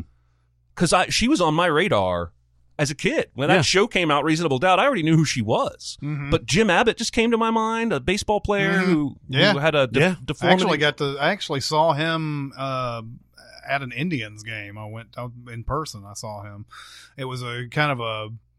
It was an interesting thing because I could I could barely see him switching the glove over after he threw the ball. It was Crazy. seamless, wasn't it? was. Yeah. It was unbelievable. I mean, uh, he, I I would sit there. I was sitting there looking like I don't see it. I just don't see it. I finally caught him a couple of times, but most of the time, yeah, he's got. As soon as that ball is released, he's got the glove already on the yeah, on the hand. It's amazing. yeah. I, I maybe don't give my parents enough credit for putting good stuff in front of me that Hmm. inspired me. Because I'm just I'm just now realizing that, and now Mm. that as I consider myself a disabled person and today, um, I'm glad that I had that growing up. Yeah, I just think there was a way to expose Marley Matlin's talents that was definitely missed. Mhm. Um, for whatever reason, whether it was just you know doubts about reasonable doubts Yeah. about why how, what she could do, Well, which even she s- e is proven wrong. Even Seinfeld made her character all about her deafness. they did, but they also showed her as kind of a badass too. Mhm. They did. Um, superhuman because there's no way she could have read their lips when they Mm, Yeah, were doing that all was that stuff. fantastic, But man. it is great. But she was like, you know, he says, "What are you deaf?" And she's like, "Yeah, motherfucker." Yeah. She didn't say motherfucker, but Yeah. still. Um, so yeah, I, I just think there was there was more there, and you know, she's still alive. We could still get some good stuff out of her. Yeah, no, I agree. I agree, and it, it it almost certainly has to be that people just don't they don't break out of their bubble enough Mm-hmm. to think about that. Um, you know, well, maybe I'll write a character who's deaf because I want Marley Matlin to be in it. Mm-hmm. yeah, exactly. All right, I think right. that's all our questions. So we got a little bit caught up on some questions. Yeah, and and we'll probably have to have an we'll have to have an episode at some point where we catch up even more because we do have a big backlog, and I still have a few that I haven't even sent to Barrett yet. So Yeah, yeah. so there's still quite a few out there that we want to answer, but we haven't just don't have the time for it. But uh, that'll do it for this week. Keep going to uh, Sincast presented by CinemaSins and giving us your thoughts on this episode. Uh, love the comments. Love. Uh, Love uh, answering all you Yeah, guys. yeah. and uh, keep going to Reddit, keep going to SoundCloud, keep going to a lot of places that you can find us on this. Uh, but uh, that'll do it for this week. It's Chris Atkinson, Jeremy Scott, and Barrett Share. We'll see you next time. Thanks for listening. Comment on our episodes on our SoundCloud page. Check us out on YouTube, Twitter, Facebook, and Reddit. And be sure to visit cinemasins.com.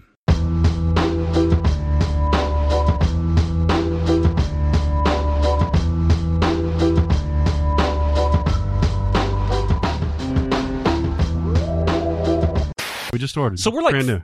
50-50 on working gear that we bought for the studio, right? Like half the shit we've ordered arrives broken. yeah. right? Yeah. I'm on. I'm not even. I'm only barely exaggerating. No, I mean, what the? F- it's a whole butt computer, like, and that's the only explanation. It wasn't like, hey, did you try turning it on and off or whatever, which I did. Uh, but there was no troubleshooting. It was like, well, that's fucked. Did you try putting it in rice or sticking it in the freezer? Put it in, put the entire console in rice for five days and see what happens. My reputation never been worse though. Oh, You must like me for me. There was another uh, artist that came out recently and had a few songs about like how they're they've got a shitty reputation. I'm so sick of that. I mean, I get it, but Yeah. I'm sick. Of, I mean, Nobody wants to hear that shit. I don't know. I mean, to a certain extent, I'm sure she's playing to a segment of her audience that does want to hear that. Do you think? Do- I mean, I just saw an article yesterday that was like, okay, bitches, let's stop with the Taylor Swift hate. It's gone too far at this point. Like, How has it gone too far? I didn't how do you realize it not was think it's there. gone too far? I, okay, who hates She Taylor covered an Earth, Wind, and Fire song, and Oh, Okay, all Twitter right. went ballistic. Swift? That makes sense. and that was one of the stupidest things I've ever seen in my life. so she has forgot been about taking, that. and I saw a great tweet that said, "So Kanye puts a fake naked wax Taylor in a music video, and it's art, but she covers an Earth, Wind, and Fire song, and she's racist." Oh, is that the narrative? Is that she's racist? I, I guess that's yes, it some. was racially insensitive to take that song and do it in a, a white person hit country style. That she culturally appropriated that song. Man, come That on. was the narrative. Yes. Yeah. And yes, that's proof we've gone too far. There's nothing wrong with Taylor Swift. no, no. There's nothing wrong with it. She's It- fine. it's a bad cover. she writes music, she plays the guitar, she sings, she's wholesome. Why are we picking this person? Chris Brown is still out there, people. He is. All right, just saying, let's get a little fucking perspective. Mhm. Jesus Christ. Mm-hmm. All right. Rant over. so he did get a rant in. Uh, I'm still getting caught up on uh, Silicon Valley, and like at the end of, I guess the third or fourth season, it's where uh, Ehrlich loses everything and he has to get bought out by uh, Raviga or whatever it is. Okay, yeah. and uh, he comes out and he's got that ornate like pipe thing that he's smoking in, on the patio. Yeah. Ehrlich is. And uh, Richard comes out and he's like, um, you know, if you're interested in the CTO position, you know, you can put out a thing. And uh, the guy's like, and Ehrlich's like, it's very late and I'm very high. it's like clouds pouring out of him. I love that show so much. Yeah, it's great. You want to keep that open? I kind of like the light coming in. I'm good with it. I don't We think on- it the only affects the reason sound. the only reason why we had it closed was because of the sound. I'm, it sounds pretty good. And I don't I mean it was just a it was a theory that it would bounce off better if we had that. I'm kind of kind of glad we had it closed when that lightning struck. Oh, Jesus. Yeah, no kidding. Oh, Jeremy would have Jesus. run out. Oh, Jesus. Oh, Jesus. Isn't it cool seeing the the waveforms? Yeah, it is. Yeah. Yeah. Okay. Yeah. Chris Uh, can't see it, though. No, That's all Fuck right. Chris. I'll Yeah. hold up a mirror. fuck me is what I'm always saying. I had. Can you see it behind me? By the way, like in the reflection of whatever. no. I don't know if I told you guys this, but when I was at Vanderbilt, I was I had this wonderful Indian intern uh, that was so sweet, Shravani, and I was super busy all the time. But every once in a while, I would go back to my desk and play like a little video game, like a like on mini clip or something like that, and just like take my mind off of it. And I, I had literally sat down and wanted to spend five minutes just like decompressing. And so Shravani comes in, she's like, I got a question about this patient or uh, paperwork or something like that. And I was like, you know what? Not right now. I'm really busy. And, and I was, I was, I had the blinds closed on my window behind me. And I was doing this. I was like doing this little jumpy game or something. And she's like, no, you are playing a video game right now. and I just looked down. I was like, Ah, I love that she called you Well, on and, it. and you know what? That always that always seems to haunt you too, because like anytime someone sees you doing anything like that, they assume that's what you're always. I doing. know, I know. I wasn't even trying to be a dick. I was just like, give me a second. like But- it always happened with uh, projectionists at uh, especially Hollywood 27 you would go around and you would be like for uh, you know hour straight be going around threading projectors starting them up all that going and it's a big building it's like an air it's like an uh, airport terminal and like you go through all this and then finally you've got that 30 minute window where you don't have to do anything and everybody else in the building has that 30 minute window as well and they come up and they see you reading newspapers and stuff and they're like gosh you guys have it you have it made up here don't you yeah i guess we do Fuck you, concession manager. that's you right don't know. you have to work all the time Double cut that. you have seen that. I, i've seen the scene